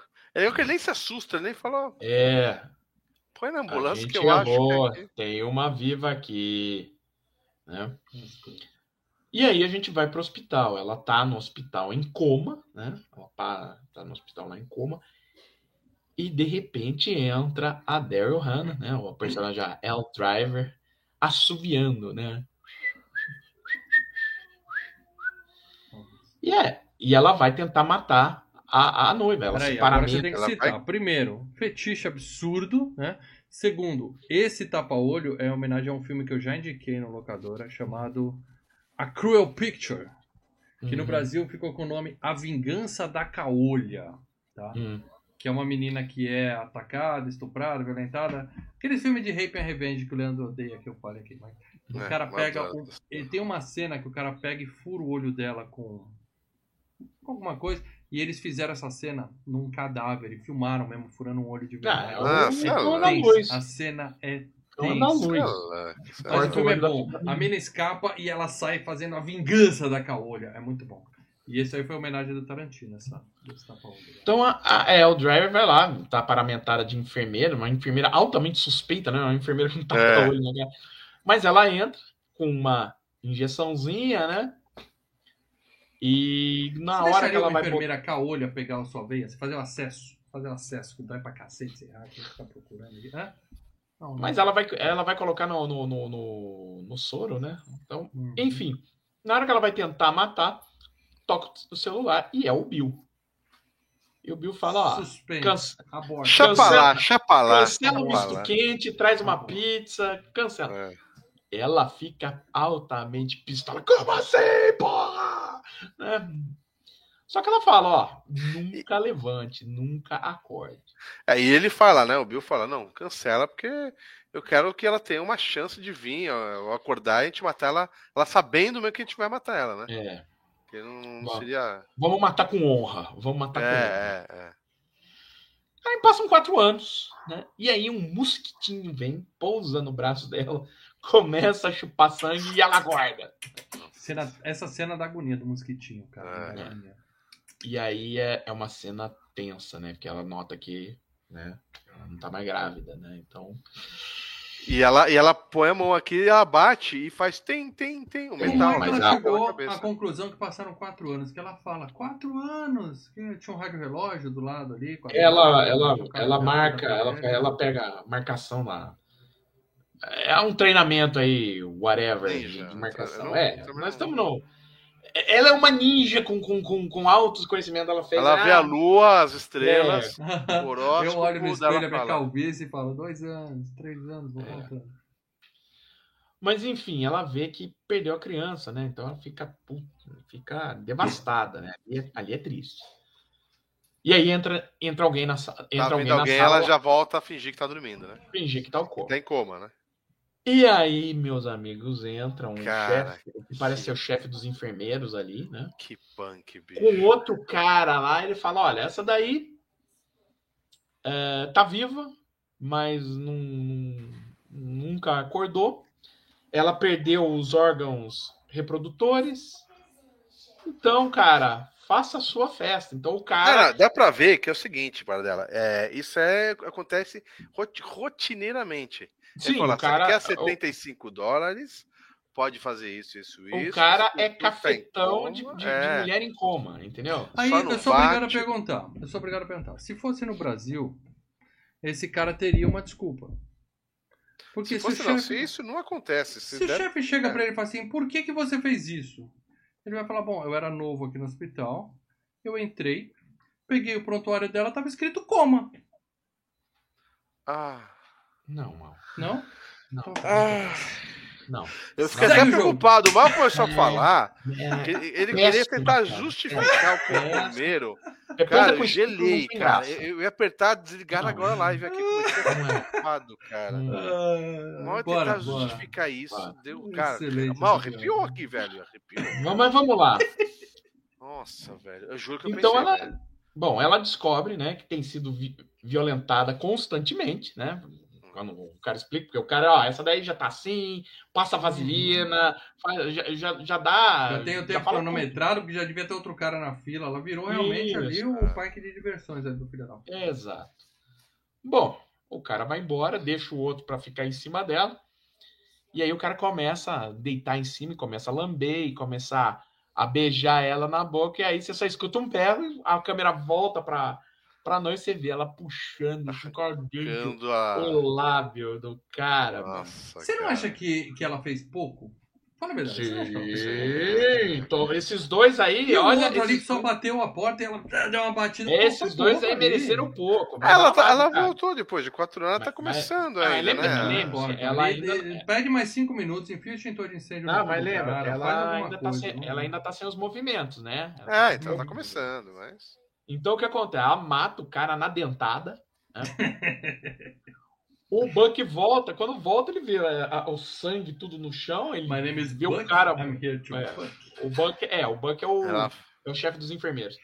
Ele volta a ver o cara morto, sangue pra caramba no chão, e não vê ela. Você fala, a cama vazia. E ele olhando assim, a câmera desce. Ela tá atrás dele com bisturi. Homenagem ao Stephen King. O Cemitério Maldito. Ela vai lá, corta o tendão dele, né? Do calcanhar. O bicho cai no chão. Então, e aí você tá com bisturi na mão, o cara já tá caindo na sua frente, meu amigo. Termina o serviço. Mas cinematograficamente, mas ela interessante, ela moindo a cabeça do cara na porta. E eu também lembrei, para dela, outra cena que mostra quando o cara é violento, do seriado do Daredevil, onde a primeira morte do Rei do Crime é uma porta matando um capanga dele na limusine. Caraca! Então eu acho... É tão mais violento quanto uma coisa do que meter só a faquinha no cara, entendeu?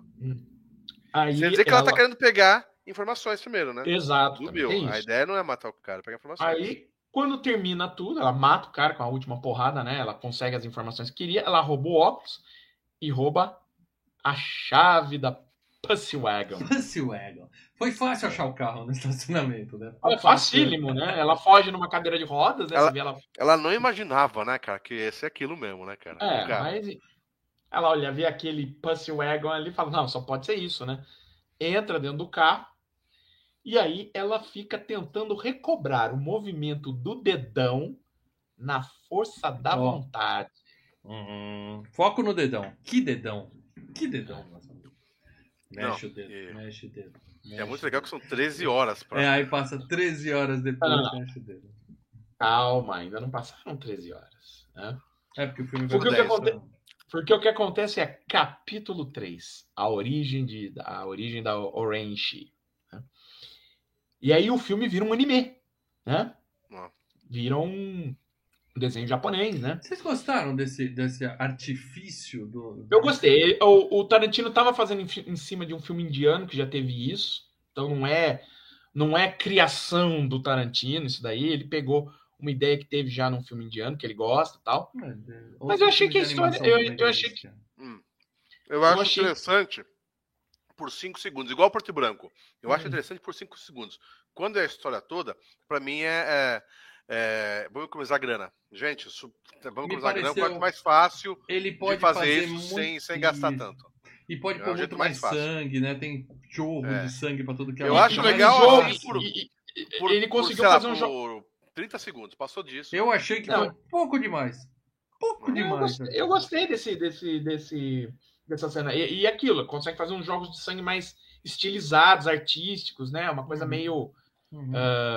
todos os desenhos japoneses têm, né? E você pode botar um pedófilo atacando a menina, você tem que botar uma criança em cena com um gordo. Exato, ele tirou esse problema de letra, né? Então, o que você tem que ela, você já descobre que ela é filha de um pai que é sino-americano, quer dizer, o pai dela é chinês e americano, tá? E a mãe é japonesa, então ela é uma mistura de raças, tá? E ela vê a família ser morta por um chefão japonês. Ela tá escondida embaixo da cama, ela vê a mãe morrer, depois vê o pai, né? O pai até luta um pouco, mas também morre. Aquela chuva de sangue da mãe caindo sobre ela, assim, também é muito legal. É tenso ali, cara. O que ela cresce, ela se finge de prostituta e vai atrás do chefão, né? Então, tem um chefão lá querendo pegar uma menininha, ela oi e mata o cara. Mata o cara. Aí ela fala, olha, ela virou uma matadora de aluguel, né? A noiva que tá contando a história da Oren, né?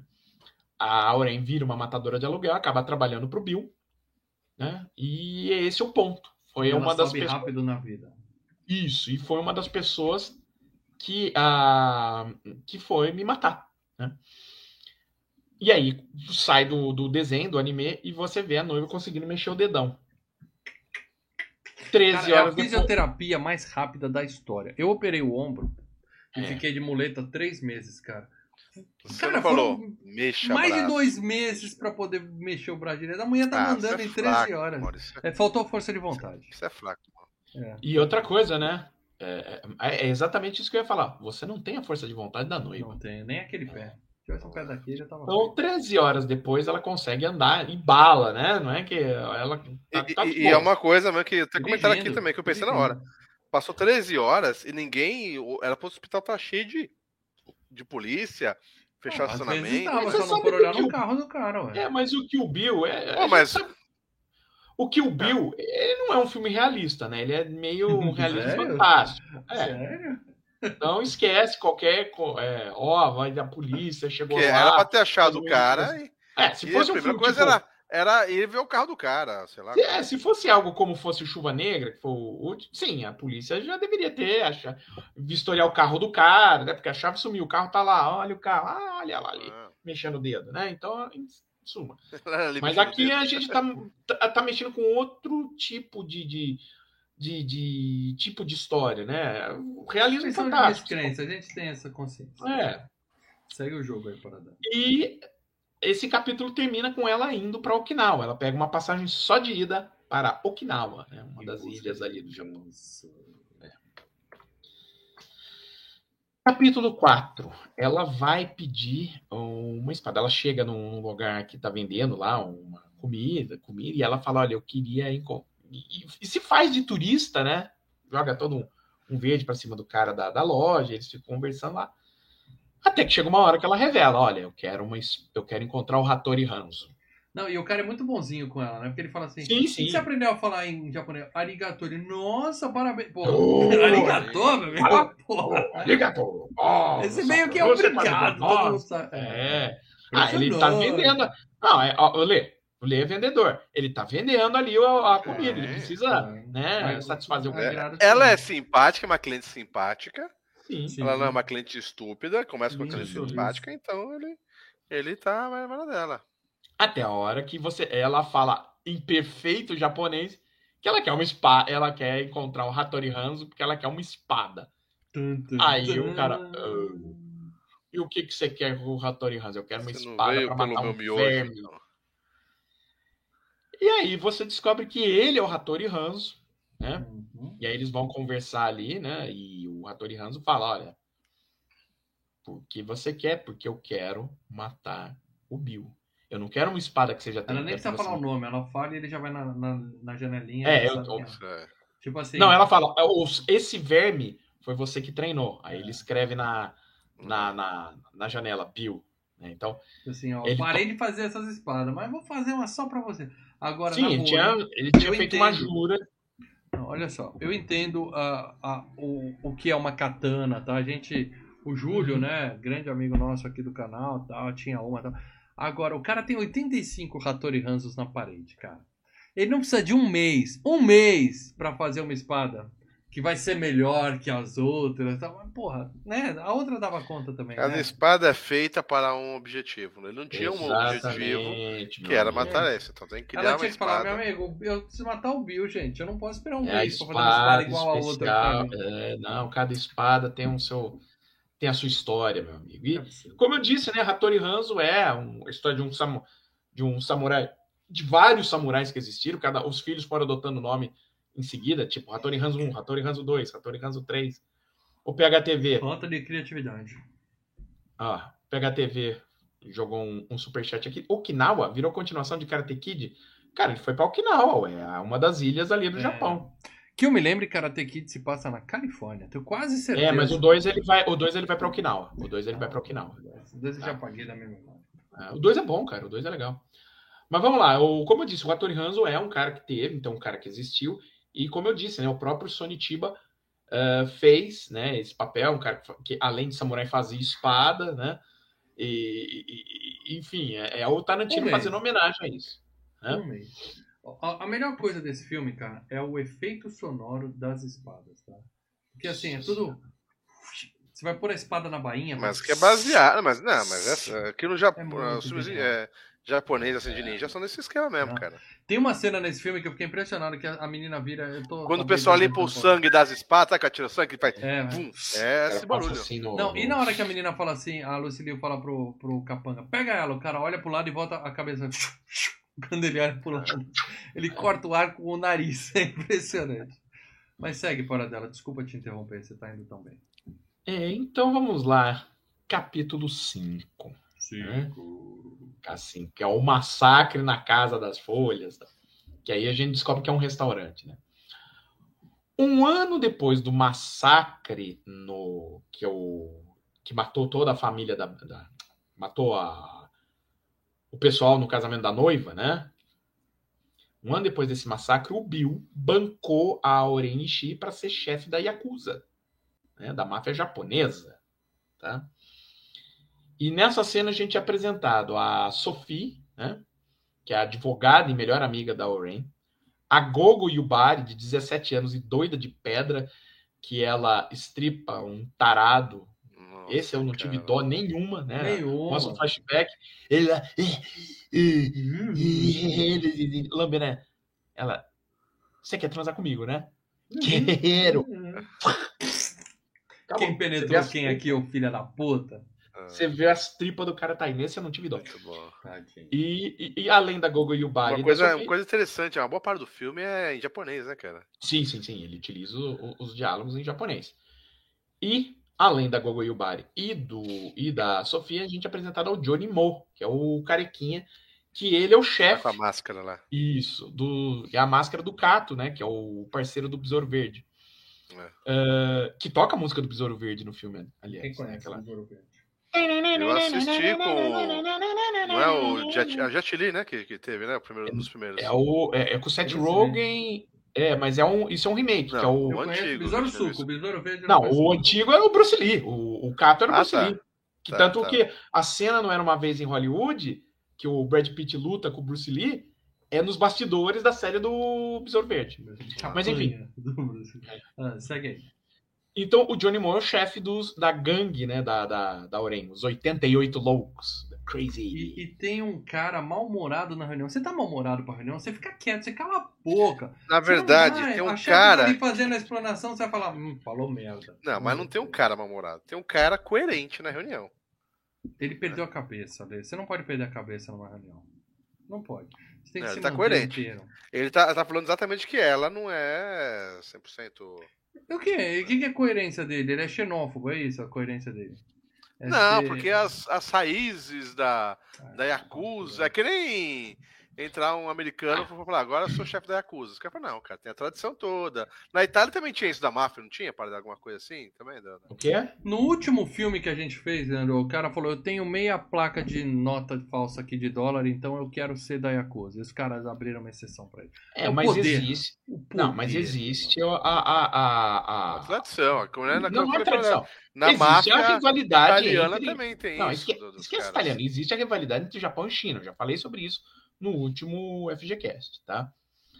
Então, o mafioso, ele tá lá questionando, fala, pô, por que a gente tem que dar ouvido pra uma... pra alguém de sangue podre, né? Que é chinês e americano. Porque... é, é o que ele fala. Não tô dizendo que então, mas ele fala isso. Tem que arrancar a cabeça desse filho da puta. Era um mafioso, de qualquer forma, filho da puta. É, todos ali estão. Moreno mandou todo nossa mundo... querida Vânia, membra há bastante tempo do nosso canal, mandou um superchat. Obrigado, Vânia, um beijo pra você. Se quiser mandar uma mensagem, manda escreve, aqui, por favor. Uhum. Vamos lá, para dela. Mas o fato é, era um mafioso, quer dizer, todo mundo que tava naquela sala ali merecia morrer. E enfim. Todos. E começamos por ele, né? Porque ele questiona isso. Aí ela vem, levanta, mas aquela cena que ele gostou, né? Muito boa. Só vi em desenho essa cena, cara. Só vi em desenho. Só vem, ó. Tira a espada. Como não lembrar da apresentação do maravilhoso Ninja Gaiden 1, né, Pradela? Que aparece lá só os pezinhos, um de cada lado, antes dos caras pularem e dar a espada. Eu não lembrei. Ó. E depois o mal reclama que o Ninja Gaiden 1 foi um dos filmes, um dos games que ganhou lá no... nos melhores games Super Mario Bros. É. Pois é, então, esse beijo do pai dela, mano, é pra você. Mas é o fato que ela parou. Tarantino jogou Ninja Gaiden 1, tá, mal? Só pra você saber. Não jogou, não. É, mas ela... Você tá dizendo que Tarantino não tinha um Nintendinho? Claro que tinha. Não, cara. O Tarantino nos anos 80 já tinha passado a fase do Nintendinho, já tava com os 20 anos dele. Então. Ele vê abertura. Mas o que ele faz? O Tarantino com 20 anos tava fazendo o que, para dela? Pegando mulher? O Tarantino. Não, estava sendo o balconista de... E jogando Nintendinho, certeza. Esse cara é absolutamente... A locadora dele alugavam fitas. Ele só ficava vendo fita. Ficou a fita ali jogada e ficava passando abertura em looping. Ele falou, ainda vou usar isso num filme. E vendo uns filmes muito loucos também. Mas, enfim, aí ela para na frente do mafioso, ela arranca a espada e cabecinha voando, né? E aí é muito legal o efeito que é... Que se você for ver, é um efeito daqueles podreira, né? Que é... Psh, fica esguichando ali e começa... Cara, Evil Dead não é nada comparado com os... Cara, eu comecei a dar tanta risada nessa cena. Não, eu lembrei do Cavaleiro Negro do Monty Python, cara. É. E sai... Psh, aí começa a parar, né? É muito engraçado. Que o Tarantino falou, eu não quero algo digital, não. Eu quero utilizar esse tipo de... Aquela cena da Wandinha no... efeito, que é o que eu tinha cena da Wandinha, não da série da Wandinha, do filme da Família Adams, que na corta o braço jogando sangue assim na galera. Na plateia, né? Teatro, mas ele fala, eu quero esse tipo de efeito, porque era o efeito que eu... Bom. Não, que eu via nos filmes de Kung Fu que eu assistia, nos filmes de Kung Fu, de ninja que eu assistia nos anos 70. Então, assim, ela fala, né? Fala, ó, cara, se vocês quiserem me contestar em algum plano, em alguma coisa, façam, por favor, eu agradeço. Quero incentivá-los a discordar. Eu incentivo! Muito cara de pau. A única coisa que faz isso, eu já trabalhei com a chefe que faz isso. Ó, a gente desligou tal pessoa da empresa porque ele não colaborava, a gente não achava ele colaborador. Mas se alguém tiver alguma objeção, é só falar que a gente tá aqui pra ouvir. É ouvir. Mas ela fala, então, eu prometo que nenhum assunto vai ser tabu. Exceto que a gente acabou de discutir agora de pouco. Então, assim... E ela faz questão de falar inglês, que é pra falar assim, foda-se a japonesada aí. Exato. E ela fala, se alguém tem alguma coisa ainda a falar da minha herança, né, da minha descendência, eu arranco a cabeça fora. Yes. Alguém tem alguma porra de pergunta? E mostrando a cabeça do cara. Sensacional. Anyone else aí você pensou, pô, uma turma vai ter problemas com essa... Teremos problemas, lógico. Né? Essa é mais fluida. Você tá setando o desafio final do filme, né? Parece. Deste filme, né? Do volume 1. E aí, a noiva compra um bilhete de partida para Tóquio. Lembra que ela pegou uma passagem só para Okinawa? Agora ela vai de Okinawa para Tóquio. E é legal, né? Aquele plano do avião chegando, que você vê a cidade de... mal feito também, né? Que é tudo miniatura. Que eles... que o Tarantino utilizou no set, né, em Yokohama, que eles tinham feito o mesmo set de um último filme que tinha rodado ali do Godzilla. Que o Godzilla continua esperando sendo... o Godzilla aparecer ali em homenagem a ele. É, o set do Godzilla, tá, ele faz aviãozinho ali. O Renatão que tá nos acompanhando hoje, homenagem a ele. Eu fiquei esperando o Godzilla aparecer ali, foi aquela maquete porca. Pô, foi muito legal aquela ceninha. Aí o que ela faz? Ela descola uma moto e um agasalho igualzinho à roupa do Bruce Lee em Jogo da Morte, né? Essa roupa aí da noiva. Uhum. Pega, joga ali, Bruce Lee, Jogo da Morte, joga e você vai ver a mesma. Quero revelar pra vocês aqui. Até hoje, eu só uso o tênis da Asics. E o primeiro tênis da Asics que eu comprei foi depois de ver Kill Bill. Eu vi o Kill Bill, ela com aquele tênis amarelo da Asics, eu falei assim... vou comprar um Asics. Até hoje eu adoro a marca, eu só uso Asics. A Asics é um tênis bom. E a Asics não paga nada sem pra jabá, sem fazer jabá, mas é fácil. Muito confortável, a Asics é um tênis muito confortável. O mal num dos locadores, olha, ele todas essas marcas. Air, no filme do da Air, falei do Air. Não, mas meteu o pau.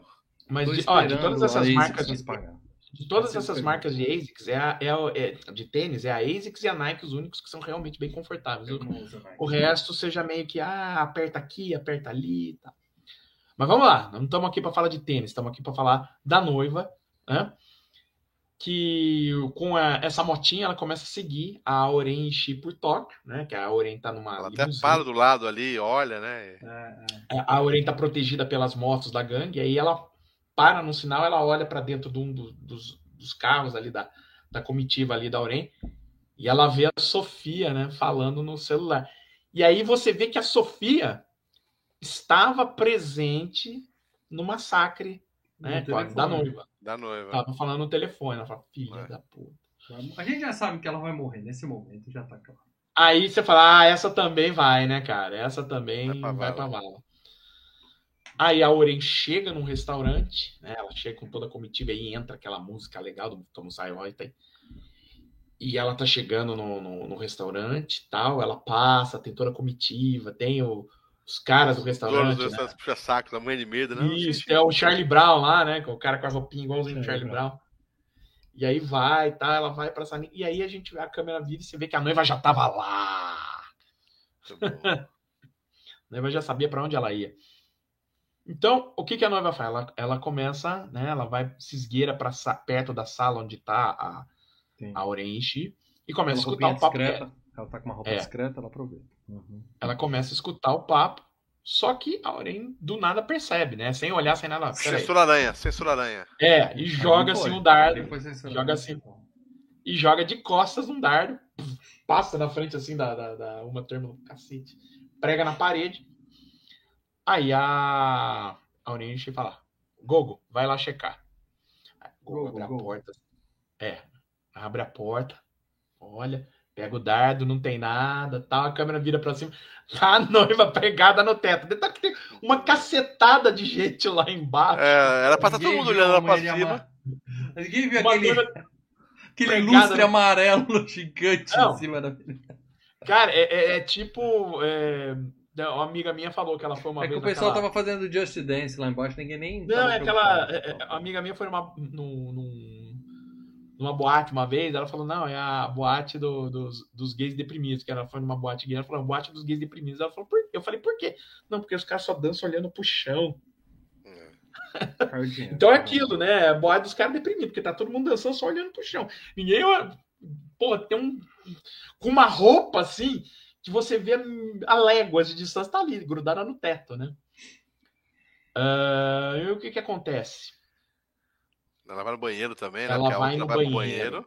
Ela vai se arrumar. Ela vai no banheiro trocar de roupa e pôr a mesma roupa. Ela tira a jaqueta. Um agasalho de cima, né? E vai ficar com... acho que tem a espada escondida ali também, né? Cortou. Ela tirou a roupa pra dar um cagão e depois de novo. Que ela tava com um agasalho por cima da roupa que ela vai lutar, né? É difícil. Então o que acontece? Quem já socorreu no banheiro e saiu da moto, ele tá mostrando tirar aquela roupa toda, tá?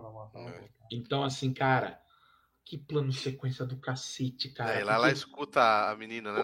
Começa atrás da banda, segue a noiva até o banheiro, se esgueirando atrás da escada, aí ela vai por cima das divisórias, vai pro banheiro, você começa a ver ela se trocando, aí a câmera sai, segue o Charlie Brown, esposa, que vai levar os drinks pra Oren, fica no térreo, você vê a Sofia descendo a escada, segue a Sofia até o banheiro, termina na noiva, cara.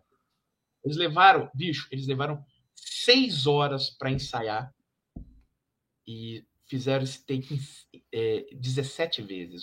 Isso ganha operador... prêmio, dela. Esse tipo de coisa ganha prêmio, além da sua... Cara, plano-sequência geralmente é o... Não, plano-sequência geralmente é o diretor se exibindo, né, cara? É, então, porque eu penso assim, pensa na galera da produção. Fala assim, ah, uma cena simples, mas o cara vai... Vamos fazer o jeito mais fácil, vamos fazer o mais difícil. Por exemplo, é uma semana, aquele plano do Copacabana, né, dos Bons Companheiros, que sai da rua e termina na frente do palco, né? É a mesma coisa. O operador de Steadicam...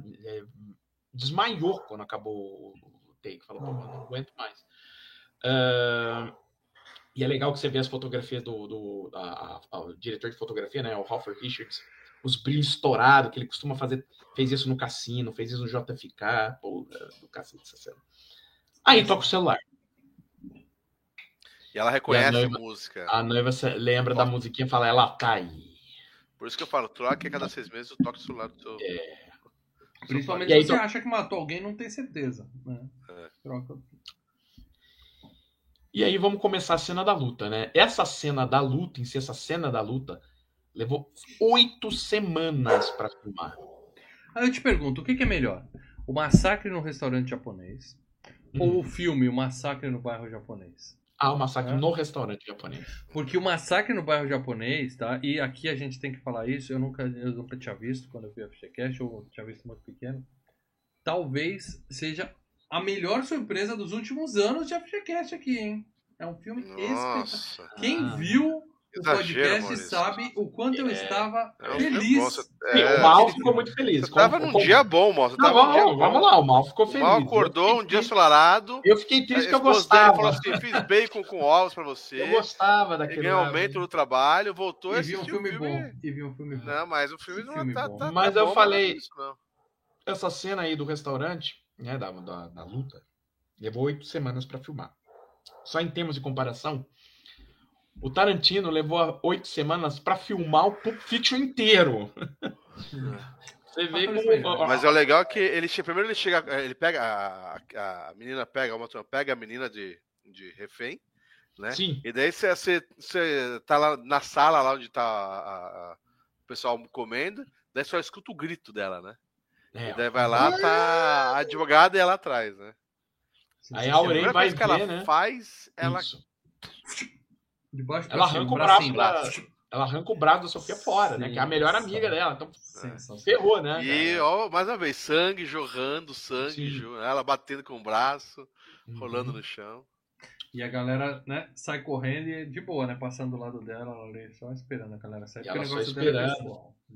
Aí a Orei fala, ó, vai lá e dá pau nela, né? É o jogo de... É o final do game, né?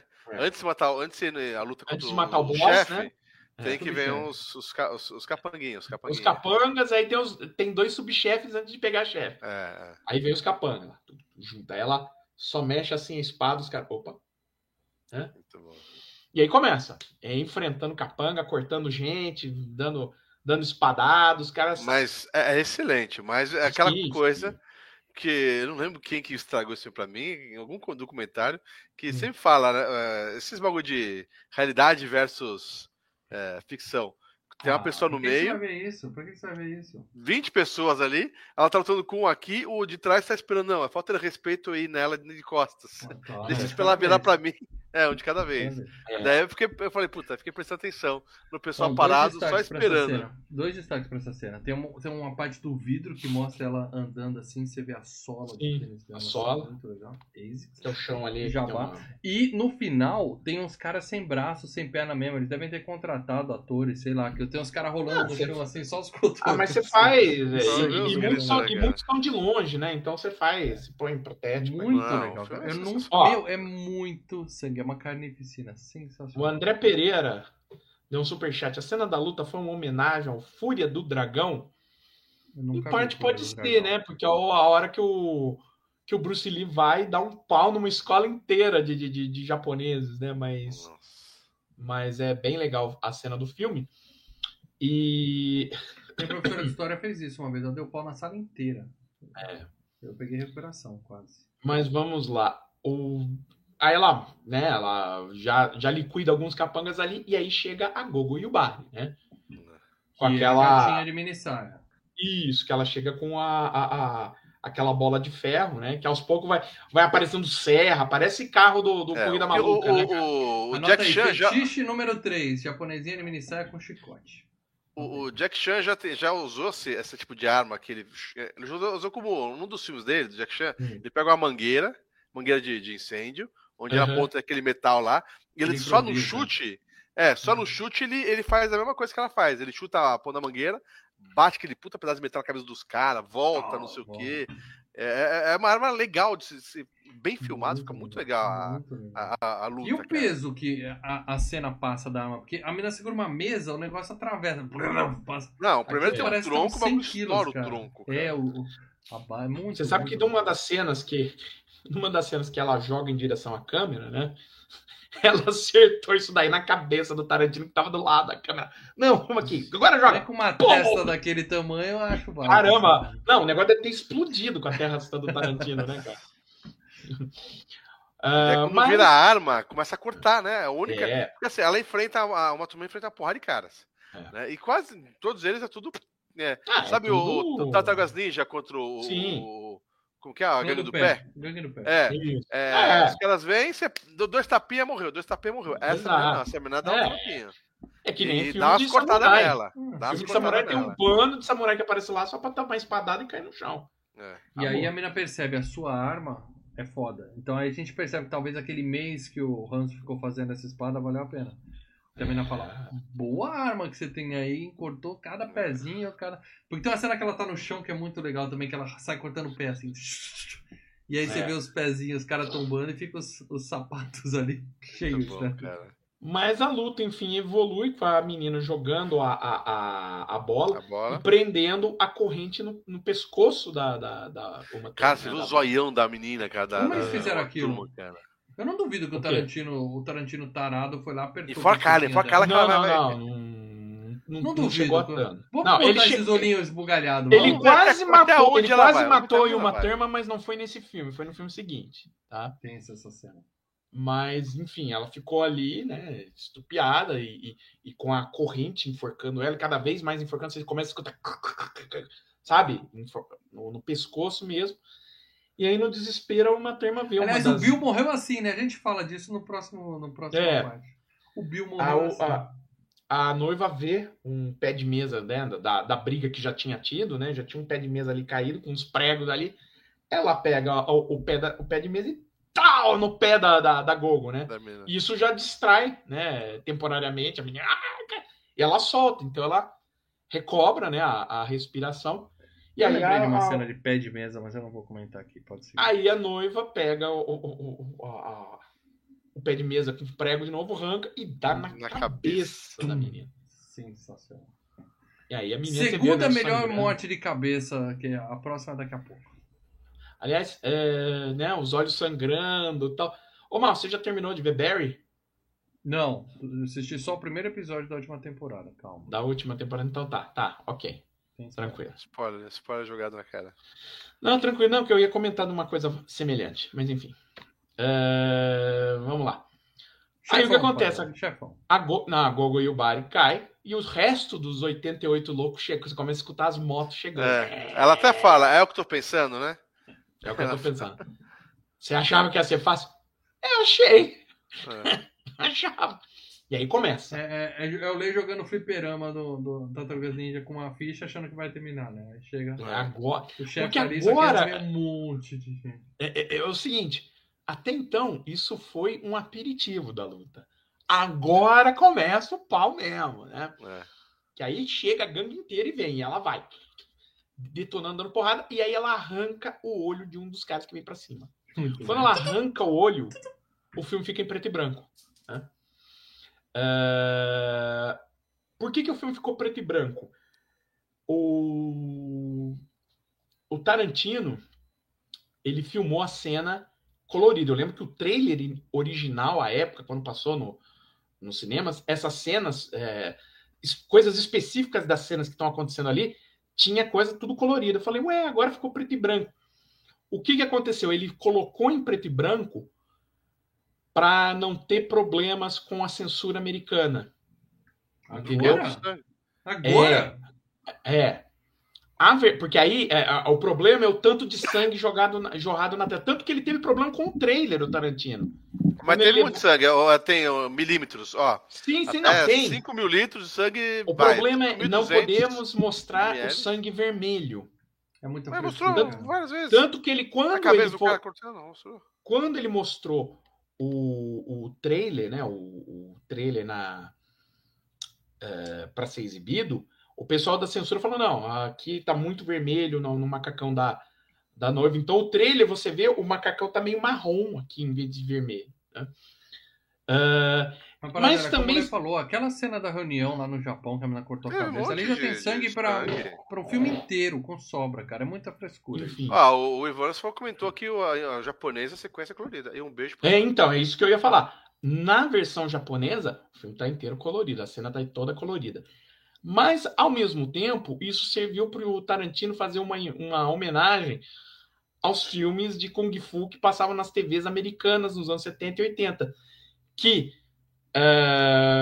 deixava o filme em preto e branco para não mostrar cenas de sangue na TV. Então, quando ia ter cenas violentas, o filme ficava em preto e branco. Então, o filme inteiro ficava em preto e branco. Você usa vermelho, você usa xarope de chocolate e fala que é sangue. Acabou. Não, mas é como eu disse, você tem no Psicose foi isso, mas você tinha nas cenas do Mas ela fica um tempo, mas ela pisca vermelho. E volta colorida e continua. Isso, também. Mas aí as cenas que seriam que o órgão de censura considerou mais pesado já tinha ido embora, tá? Ok. Então aí o bicho vira um festival de cabeça cortada, pé decepado, gente estripada, braço voando, machadinha na testa, nego partido ao meio, né? Nossa, aquele partido no cara ao meio é sensacional, cara. Rola de tudo ali, né? Chega ao ponto que ela arrebenta quase todo mundo, ela vai subindo, chega ao andar superior, né? E entra numa sala. Não, antes tem um cara que pula pro segundo andar. O cara vai... começa a utilização do ar fundo. Do corrimão. Tem muito isso. Cabo furo. Como eu falei, o Yuen Woo-ping fazia esses tipos de filmes lá para o mercado de Hong Kong. Aí ela chega ao andar superior, ela entra numa sala. Quando ela entra numa sala, ela pisca e o filme fica colorido novamente. Assim que o filme fica colorido, puf, a dona do restaurante apaga as luzes e a gente vai ter uma luta em silhueta com uma iluminação azul vinda de fora. Pra mim é o momento mais plasticamente o momento mais bonito do filme, cara. Bonito. É sensacional. Tanto que você tem uma luta assim que e bonito. Você tem uma luta assim muito bacana no filme lá do 007, o Skyfall. Tem uma luta assim lá quando eles estão também acho que na Coreia, no Hong Kong, uma coisa assim. Pô, é do caramba, assim. E ela estraçalha quase todo mundo ali, né? Aí chega no último cara, a mulher acende a luz. Você vê que é um garotinho quase. O moleque se borrando todo. Essa cena achei boba, ela dá palmadinha no menino. Vai pra cá. Primeiro ela vem e você vê como a espada dela é foda. Lê a espada. Ela vai cortando. Ela vai cortando os pedacinhos da espada do moleque. Tchum, tchum, impressionante essa cena. Tchum. Aí ela pega o moleque, pega a espada e começa a bater na bunda. Não é pra você se meter com Yakuza. Vai pra casa. Não, vai, ela tá com o ninja. E vai embora pra sua mamãe. E ele vai embora da escada descendo chorando. Pô, mas também o moleque é o único que sobreviveu, né, cara? Esse pode falar isso. Que no Kill Bill 3 vai voltar sarado, malhado e ficou só treinando. Esse é o que pode dizer, né? Enfrentei a noiva e saí bala, né? Aí chega, né? O subchefe final, o Johnny Moe, né, que é o Gordon Liu e tal, carequinha ali, e ele enfrenta a noiva em cima ali do corrimão, né, cara? Já vai pro absurdo, né? Os caras em cima do corrimão lutando ali e tal. Mas sensacional. Só que é uma luta que dura pouco, né? É uma luta que vai rápida. Ela logo em seguida ela já corta uma das pernas dele. Ele cai naquele laguinho Koi, né, no restaurante. Paf! Morreu. Que já tá vermelho, porque já jogou um cara. Já jogou um cara lá dentro. E aí você olha, você vê o resto da gangue, os 88 loucos, todos derrotados ali no chão, Você sai escutando o pessoal gemendo, muito bom. E não, procurando... Quem tá vivo tá aqui, menos você. Menos você. Não. Você vê os caras procurando as partes decepadas. Você vê os caras pegando o próprio braço e tal. Aí ela fala assim, ó, quem ficou vivo, vaza. Mas deixa os seus membros. Vocês perderam os seus membros. É, são membros. A única que não pode vazar. Você fica. Ela fala pra Sophie. A menina fica putada. Pô, ainda tá te julgando. Quantos litros de sangue tem naquela mulher? Impressionante. E aí, vamos pro confronto final deste filme, né? Do Kill Bill. Não. Primeiro ela pega a menina... Ah, não, é depois, né? Que ela pega a menina e joga pro hospital, né? Porque eu queria entender... É depois. Então, vamos lá. A noiva confronta o Rain no jardim, né? Do restaurante, na parte... Nevando, nas neves. Na parte interna tem um restaurante. Aí o telefone começou com blá blá blá. Mas é muito bonito aquele cenário. Ele é bem legal. Aí tá, eu tenho uma queixa desse filme. O filme tem 2 horas, eu tô 1h50 ali. E aí o cara põe aquela ceninha do monjolo que tá bem na pedra da canha. Legal. Mas me dá vontade de mijar aquilo, cara. Me dá um desespero. Ah. É uma homenagem aos 7 Samurais também, né? E aí, vamos lá. A noiva vai confrontar o Rain no jardim do restaurante, no meio da neve. E aí começa, né? Ah, eu vou te pegar. E aí começa a luta. E aí vai para a luta tradicional, né? De filmes de samurai. Então elas se estudam, eles utilizam a cerquinha como defesa. E vai aos poucos, né? Toma uma espadada nas costas. Ela toma uma espadada nas costas pra você ver que a Aurin... Ela cai no chão aí. É porque senão fica aquele negócio, né? Pô, ela bate em todo mundo e ninguém encosta nela. É. Não. A Aurin dá uma espadada nas costas que faz um talho ali nas costas da é o padrão Rock Balboa. Tem que apanhar um pouco. Pra pouquinho. Ser mais, né? A Vânia mostrando que manja de filme velho. Isso. Referência, filme japonês Lady Snowblood, de 73. Exatamente. Nunca ouvi falar, Vânia, mas você tá falando, eu acredito. E aí continua a luta até que elas partem para o finalmente, ela dá uma última, né, uma última espadada e você só vê o escalpo. Primeiro que você vê a cabeça dela, é estranho, a cabeça. Mas você vê muito cabelo e tal, você vê no chão, né, um rastro de sangue assim. Aí a noiva se vira, tudo estrupiada, né, mas ela se vira. Aí você vê, a câmera tá na cara, né, da Lucy Liu. A Lucy Liu, porra. Era realmente uma espada Hattori Hanzo. Aí ela cai, vai descendo assim, você vê que arrancou o tampo da cabeça. Nossa, você vê o sangue. Sem spoiler, lembrei da cena final de Hannibal. Eliota. É legal que ele cortou só o coisa, mas ficou cérebro. Só cortou o couro cabeludo e o crânio. Ficou cérebro. Pra você ver como essa espada era boa. Com uma espadada. Pra você ver como a espada era boa, Lê. Nem deu a volta, você nem deu a volta, né, galera? Deu, você tá bonitinho assim, dando volta. Aí, né, você vê a noiva desovando a Sophie em um hospital, né? Então. E ela riscando a Aurin da lista dela que ela tá escrevendo. Ela escreve a lista no avião de volta para casa, de volta para os Estados Unidos. E ela já risca o nome da Aurin. Então você vê que, na verdade, a primeira pessoa que ela foi matar foi a Aurin. A Vivica Fox, né, a Vernita, foi a segunda, né? Por isso o capítulo 2, né? Sim. Aí você descobre que a noiva torturou a Sophie de tudo quanto foi jeito para conseguir todas as informações que ela fala. Você vai me contar tudo sobre todas as outras pessoas que formavam o grupo do Bill. Que foi ela cada um para um lado. Ela contou. Por isso que ela sabe onde está cada um. Por isso que a noiva sabe onde está cada um. E você vai contar. Porque se você não contar, eu vou arrancar muito mais coisa de você. Por isso que o Bill tá puto com ela. Ela sabe, vou deixar você ver que o Bill vai te matar.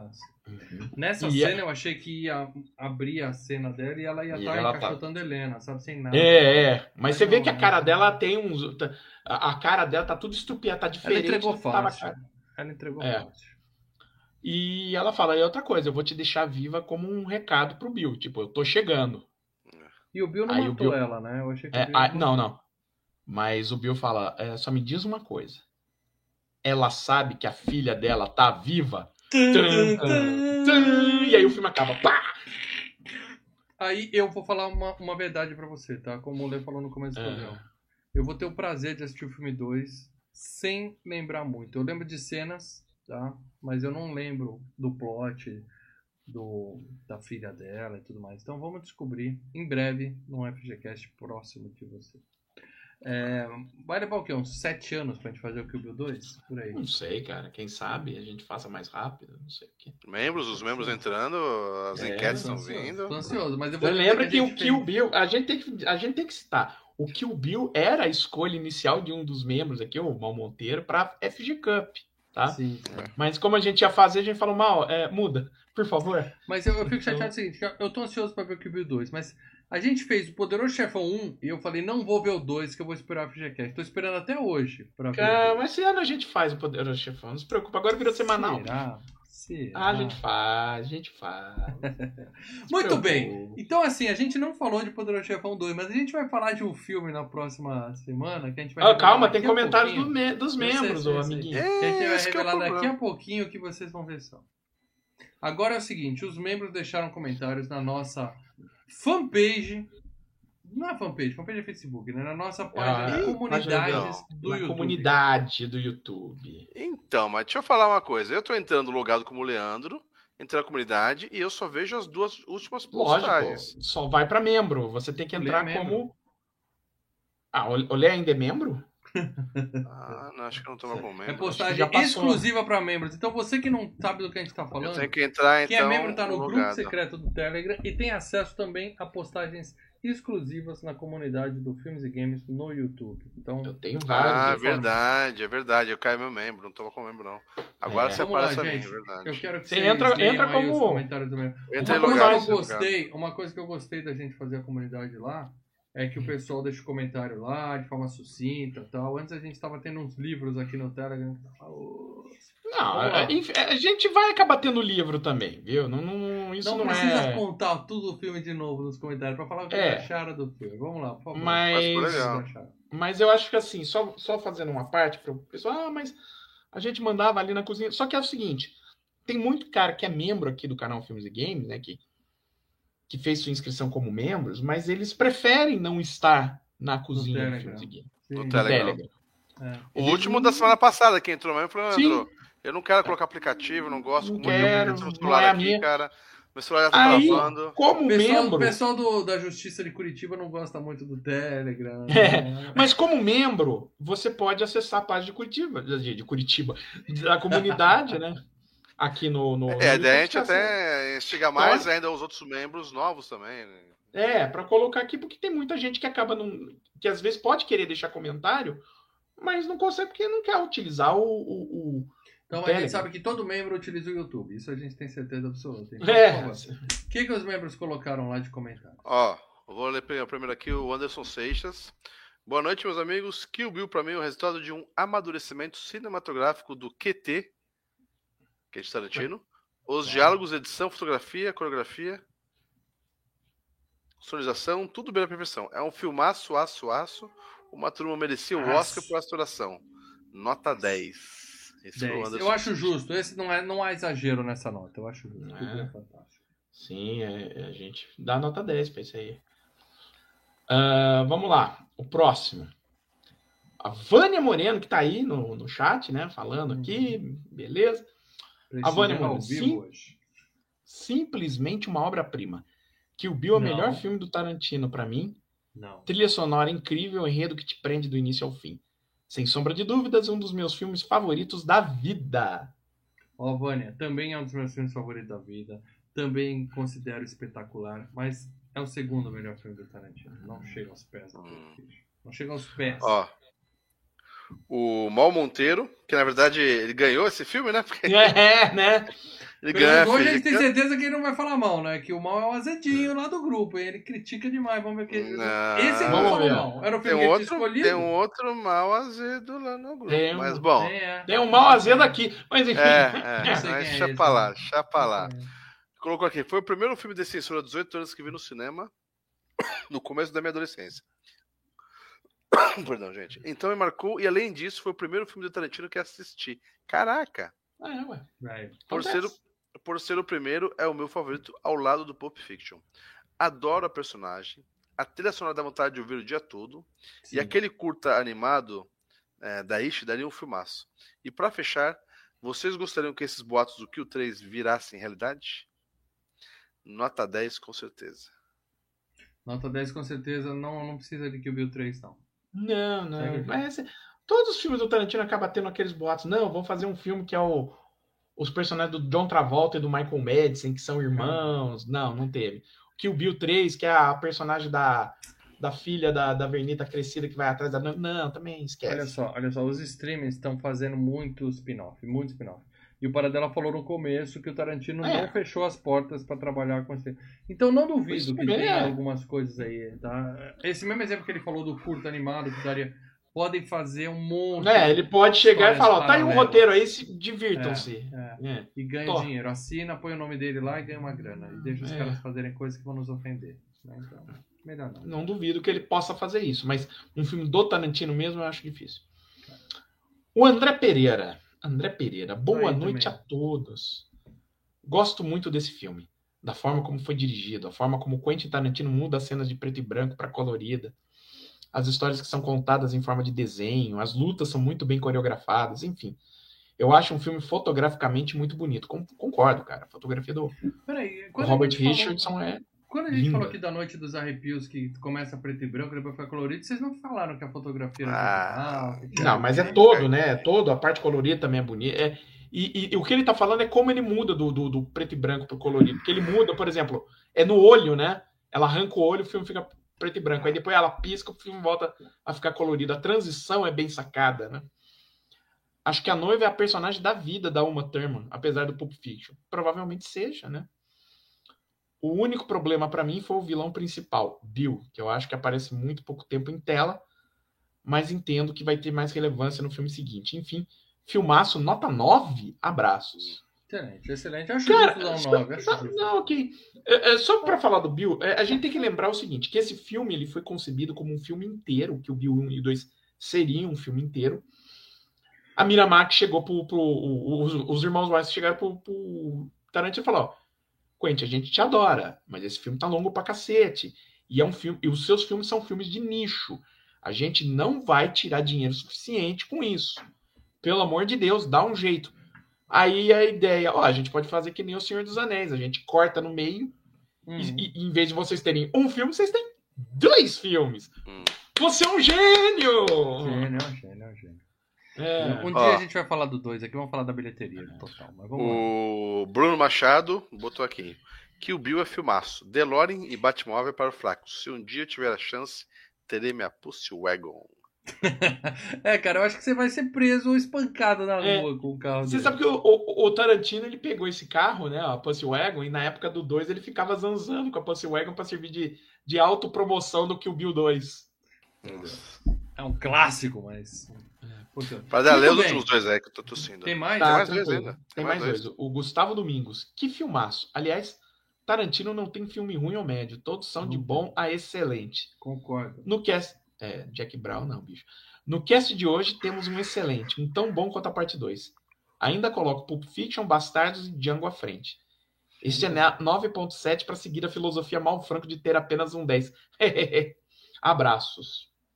Isso aí, 9.9 então, porque ele tá muito próximo, mas não muito próximo não, porque o Pulp Fiction tá anos e luz à frente, mas um é 10 e outro é 9. Leonardo Barbosa Martins. Filmaço aço. Esse filme é um clássico moderno. Os personagens são icônicos, até o Pai Mei que pouco aparece. Não, ele nem... Acho que não, ele aparece filme. Acho que aparece uma ceninha assim de flashback, sabe, quando... chega no final do filme e começa a mostrar tipo como se fosse a seguir cenas dos próximos capítulos, que tem o Michael Madsen, mas o Pai Mei é no segundo, tá? Muito bem. Embora ele apareça, tá? O Pai Mei, porque é feito pelo Gordon Liu também, o mesmo cara que faz o Johnny Moe, ele faz o Pai Mei no segundo filme. A roupa amarela da Uma Thurman, as cenas de ação e luta são um espetáculo muito bem dirigidas e coreografadas. Tarantino fez um trabalho maravilhoso. Meu filme preferido dele é 8 Odiados, mas Kill Bill logo em seguida. É o Driver com a sempre bela Daryl Hannah. A maravilhosa Gogo atiça minha paixão por mulheres orientais. Nota 10, FGCast Sleepaway Camp, né? Acampamento sinistro. Quem sabe, né? Daqui a próxima parada dela vai ser a ditadura, quem sabe ele não escolhe esse. Quem sabe, né? Ó. E outra coisa, agora a gente vai revelar o tema do próximo FGCast. Eita! Uia, uia. Vai rolar mesmo isso? A gente vai... Oh, as dicas depois, sabe que não botar lá no grupo também? Na comunidade? Eu botei. Ele fez isso. Na comunidade, as dicas também? Sim, eu coloquei. Não no grupo Telegram, nas comunidades. Não, a gente tá trabalhando agora no YouTube. Então, a Paradela deixou lá para os membros as dicas do próximo FGCast. A gente vai ler aqui as dicas e depois a gente vai ver se alguém acertou, tá? Por razões de problemas com a justiça, eu vou evitar fazer muitos comentários hoje. Eu comento mais daqui a uma semana durante o FGCast. Mas eu quero já deixar claro, antes da revelação, que a escolha foi do Leandro. Tá? A sugestão foi do Leandro. Primeira dica. Ó, foi ele. Foi ele. Tá, vamos lá. Vamos lá, Paradela. Quais foram as dicas que você deu? Mas eu devo dizer que logo assim que o Leandro falou, você foi rapidinho, falou ok.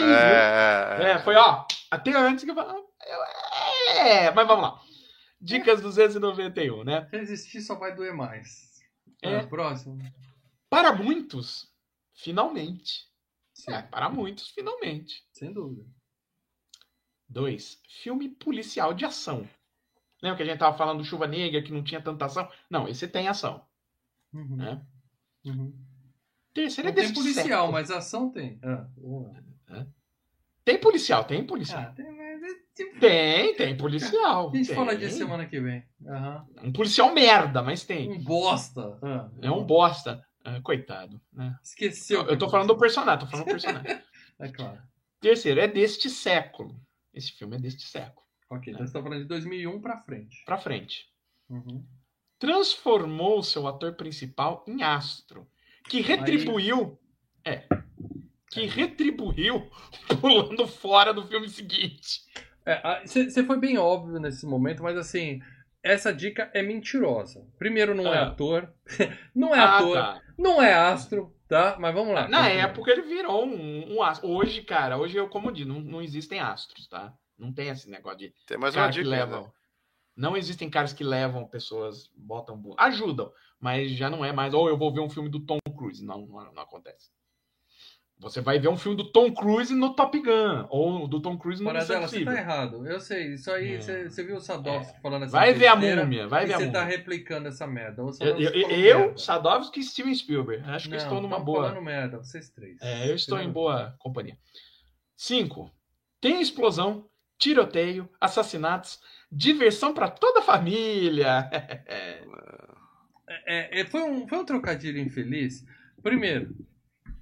Tá, pode ter diversão nesse filme, pode ter. Não tem aquele termo diversão pra toda a família? For the whole family, com explosão, tiroteio, diversão pra toda a família. Acabaram as dicas? Acabaram, mas existe um outro lado, né? Os membros acertaram o filme, né? Deixa eu até mudar aqui a tela. Os membros acertaram. Capitão Óbvio. Ela foi muito essa gente óbvio. Brincou. Na última vez eu dei uma complicada, agora a gente faz um facinho, a gente vai alternando. Foi fácil esse aqui. Tá. Então vamos lá. Na próxima terça-feira, lembrando, não tem mais locadora na cada terça-feira. Locadora a gente vai fazer eventualmente, numa quarta ou numa quinta. Mas na próxima semana, não sei ainda se vai ser na terça, a gente precisa conversar. Mas na próxima semana teremos FGCast. Finalmente, vamos falar... para muitos. Posso falar finalmente, mas não pra mim. Nós vamos falar de Velozes e Furiosos aqui no canal Filmes e Games. O Maurício querendo botar nas minhas costas o bagulho. Não, porque o Lê escolheu. Não, mas o Lê foi quem sugeriu, mas logo em seguida acho que é bom. Eu sugeri, mas quantos filmes que eu sugeri que o Mal já vetou na primeira, hein, Padela? Eu quero justificar. Esse aqui pra mim ia ser. Eu achei que ia ser menos mais um. Não, até porque eu tô sendo mais cobrado lá no grupo dos membros do que vocês. Porque falar como é que o Mal permitiu isso? O negócio é o seguinte, tá? A gente precisa. E isso a gente está explicando já tem algumas edições do programa. A gente precisa aumentar a nossa audiência. A gente precisa trazer gente nova pro canal. Cara, claro que nós estamos no hype. Isso. É claro que a gente está no hype do filme novo que saiu. É claro que tá sendo muito procurado no YouTube esse filme. É claro que vai ter gente que vai descobrir a FGCast por causa disso. Mas o Velozes e Furiosos 1 não é um filme ruim. Eu não odeio esse filme. Eu não odeio. Eu não odeio. Pavoroso. Não é ruim, é pavoroso. Eu vou rever. Eu lembro que quando eu vi, tudo bem. O problema desse filme foi a caixa de Pandora que ele abriu e o que ele criou. Esse é que é o problema. Não, o problema desse filme não é o problema. O dinheiro para Paramount, né? Mas eu vou falar muito sobre isso. Universal. Eu vou falar muito sobre isso daqui a uma semana, tá? Mas o Transformers também é da Universal, né, Parada? Transformers. O quê? Transformers também é da mesma produtora? Não, Transformers é Paramount. Ah, tá, porque são duas franquias que... Duas franquias de merda. Faz dinheiro pra cacete. Na semana que vem a gente vai descascar à vontade, tá? Mas o filme em si não é o problema.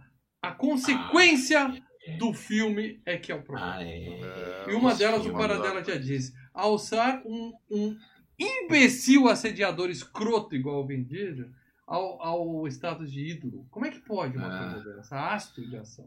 É, é o Brucutu dos anos 2000, Maurício. É, pois é. Eu vou dar um tiro. Mas enfim, vamos reassistir. Que filme merda, hein? Bom, nossa, vamos lá, né? Eu tô precisando rever. Mas eu lembro quando eu vi esse filme, a galera acelerava e já tava a milhão. Aí o cara apertava nitro. Aí o outro nitro. Aí o outro nitro. Pô, se eles podiam ir naquela velocidade, por que não foram antes? Porque o nitro não dura muito, né, meu filho? Você nunca jogou. Nitro Speed, mano. Você nunca jogou. Mas tinha nitro 1, nitro 2. Parecia aquele trem do Máquina Mortífera. Aquele trem do De Volta para o Futuro 3. Mas a gente vai falar disso semana que vem. Eu não quero queimar a pauta aqui. Vai ser divertido. Vai ser. Eu não tenho a menor dúvida que vai ser divertido. Pra quem quiser encarar um Velozes e Furiosos, o filme está disponível para assistir na Globoplay e no Now. Ou então você pode alugar R$ 6,90 no Claro, na Amazon e na Google Play. Ok? É isso aí. Então assistam ou não Velozes e Furiosos, o primeiro, tá? Me falaram que o segundo não tem o Vin Diesel, então talvez o segundo um dia seja que daí pra frente eu já não acho provável. Não, o segundo não tem o Vin Diesel, o terceiro... O terceiro, se você não assistir. O de Tóquio também, não, né? É, o de Tóquio. O terceiro, se você não assistir a cena pós-crédito, também não tem o Vin Diesel. Né? Ah, então. Pode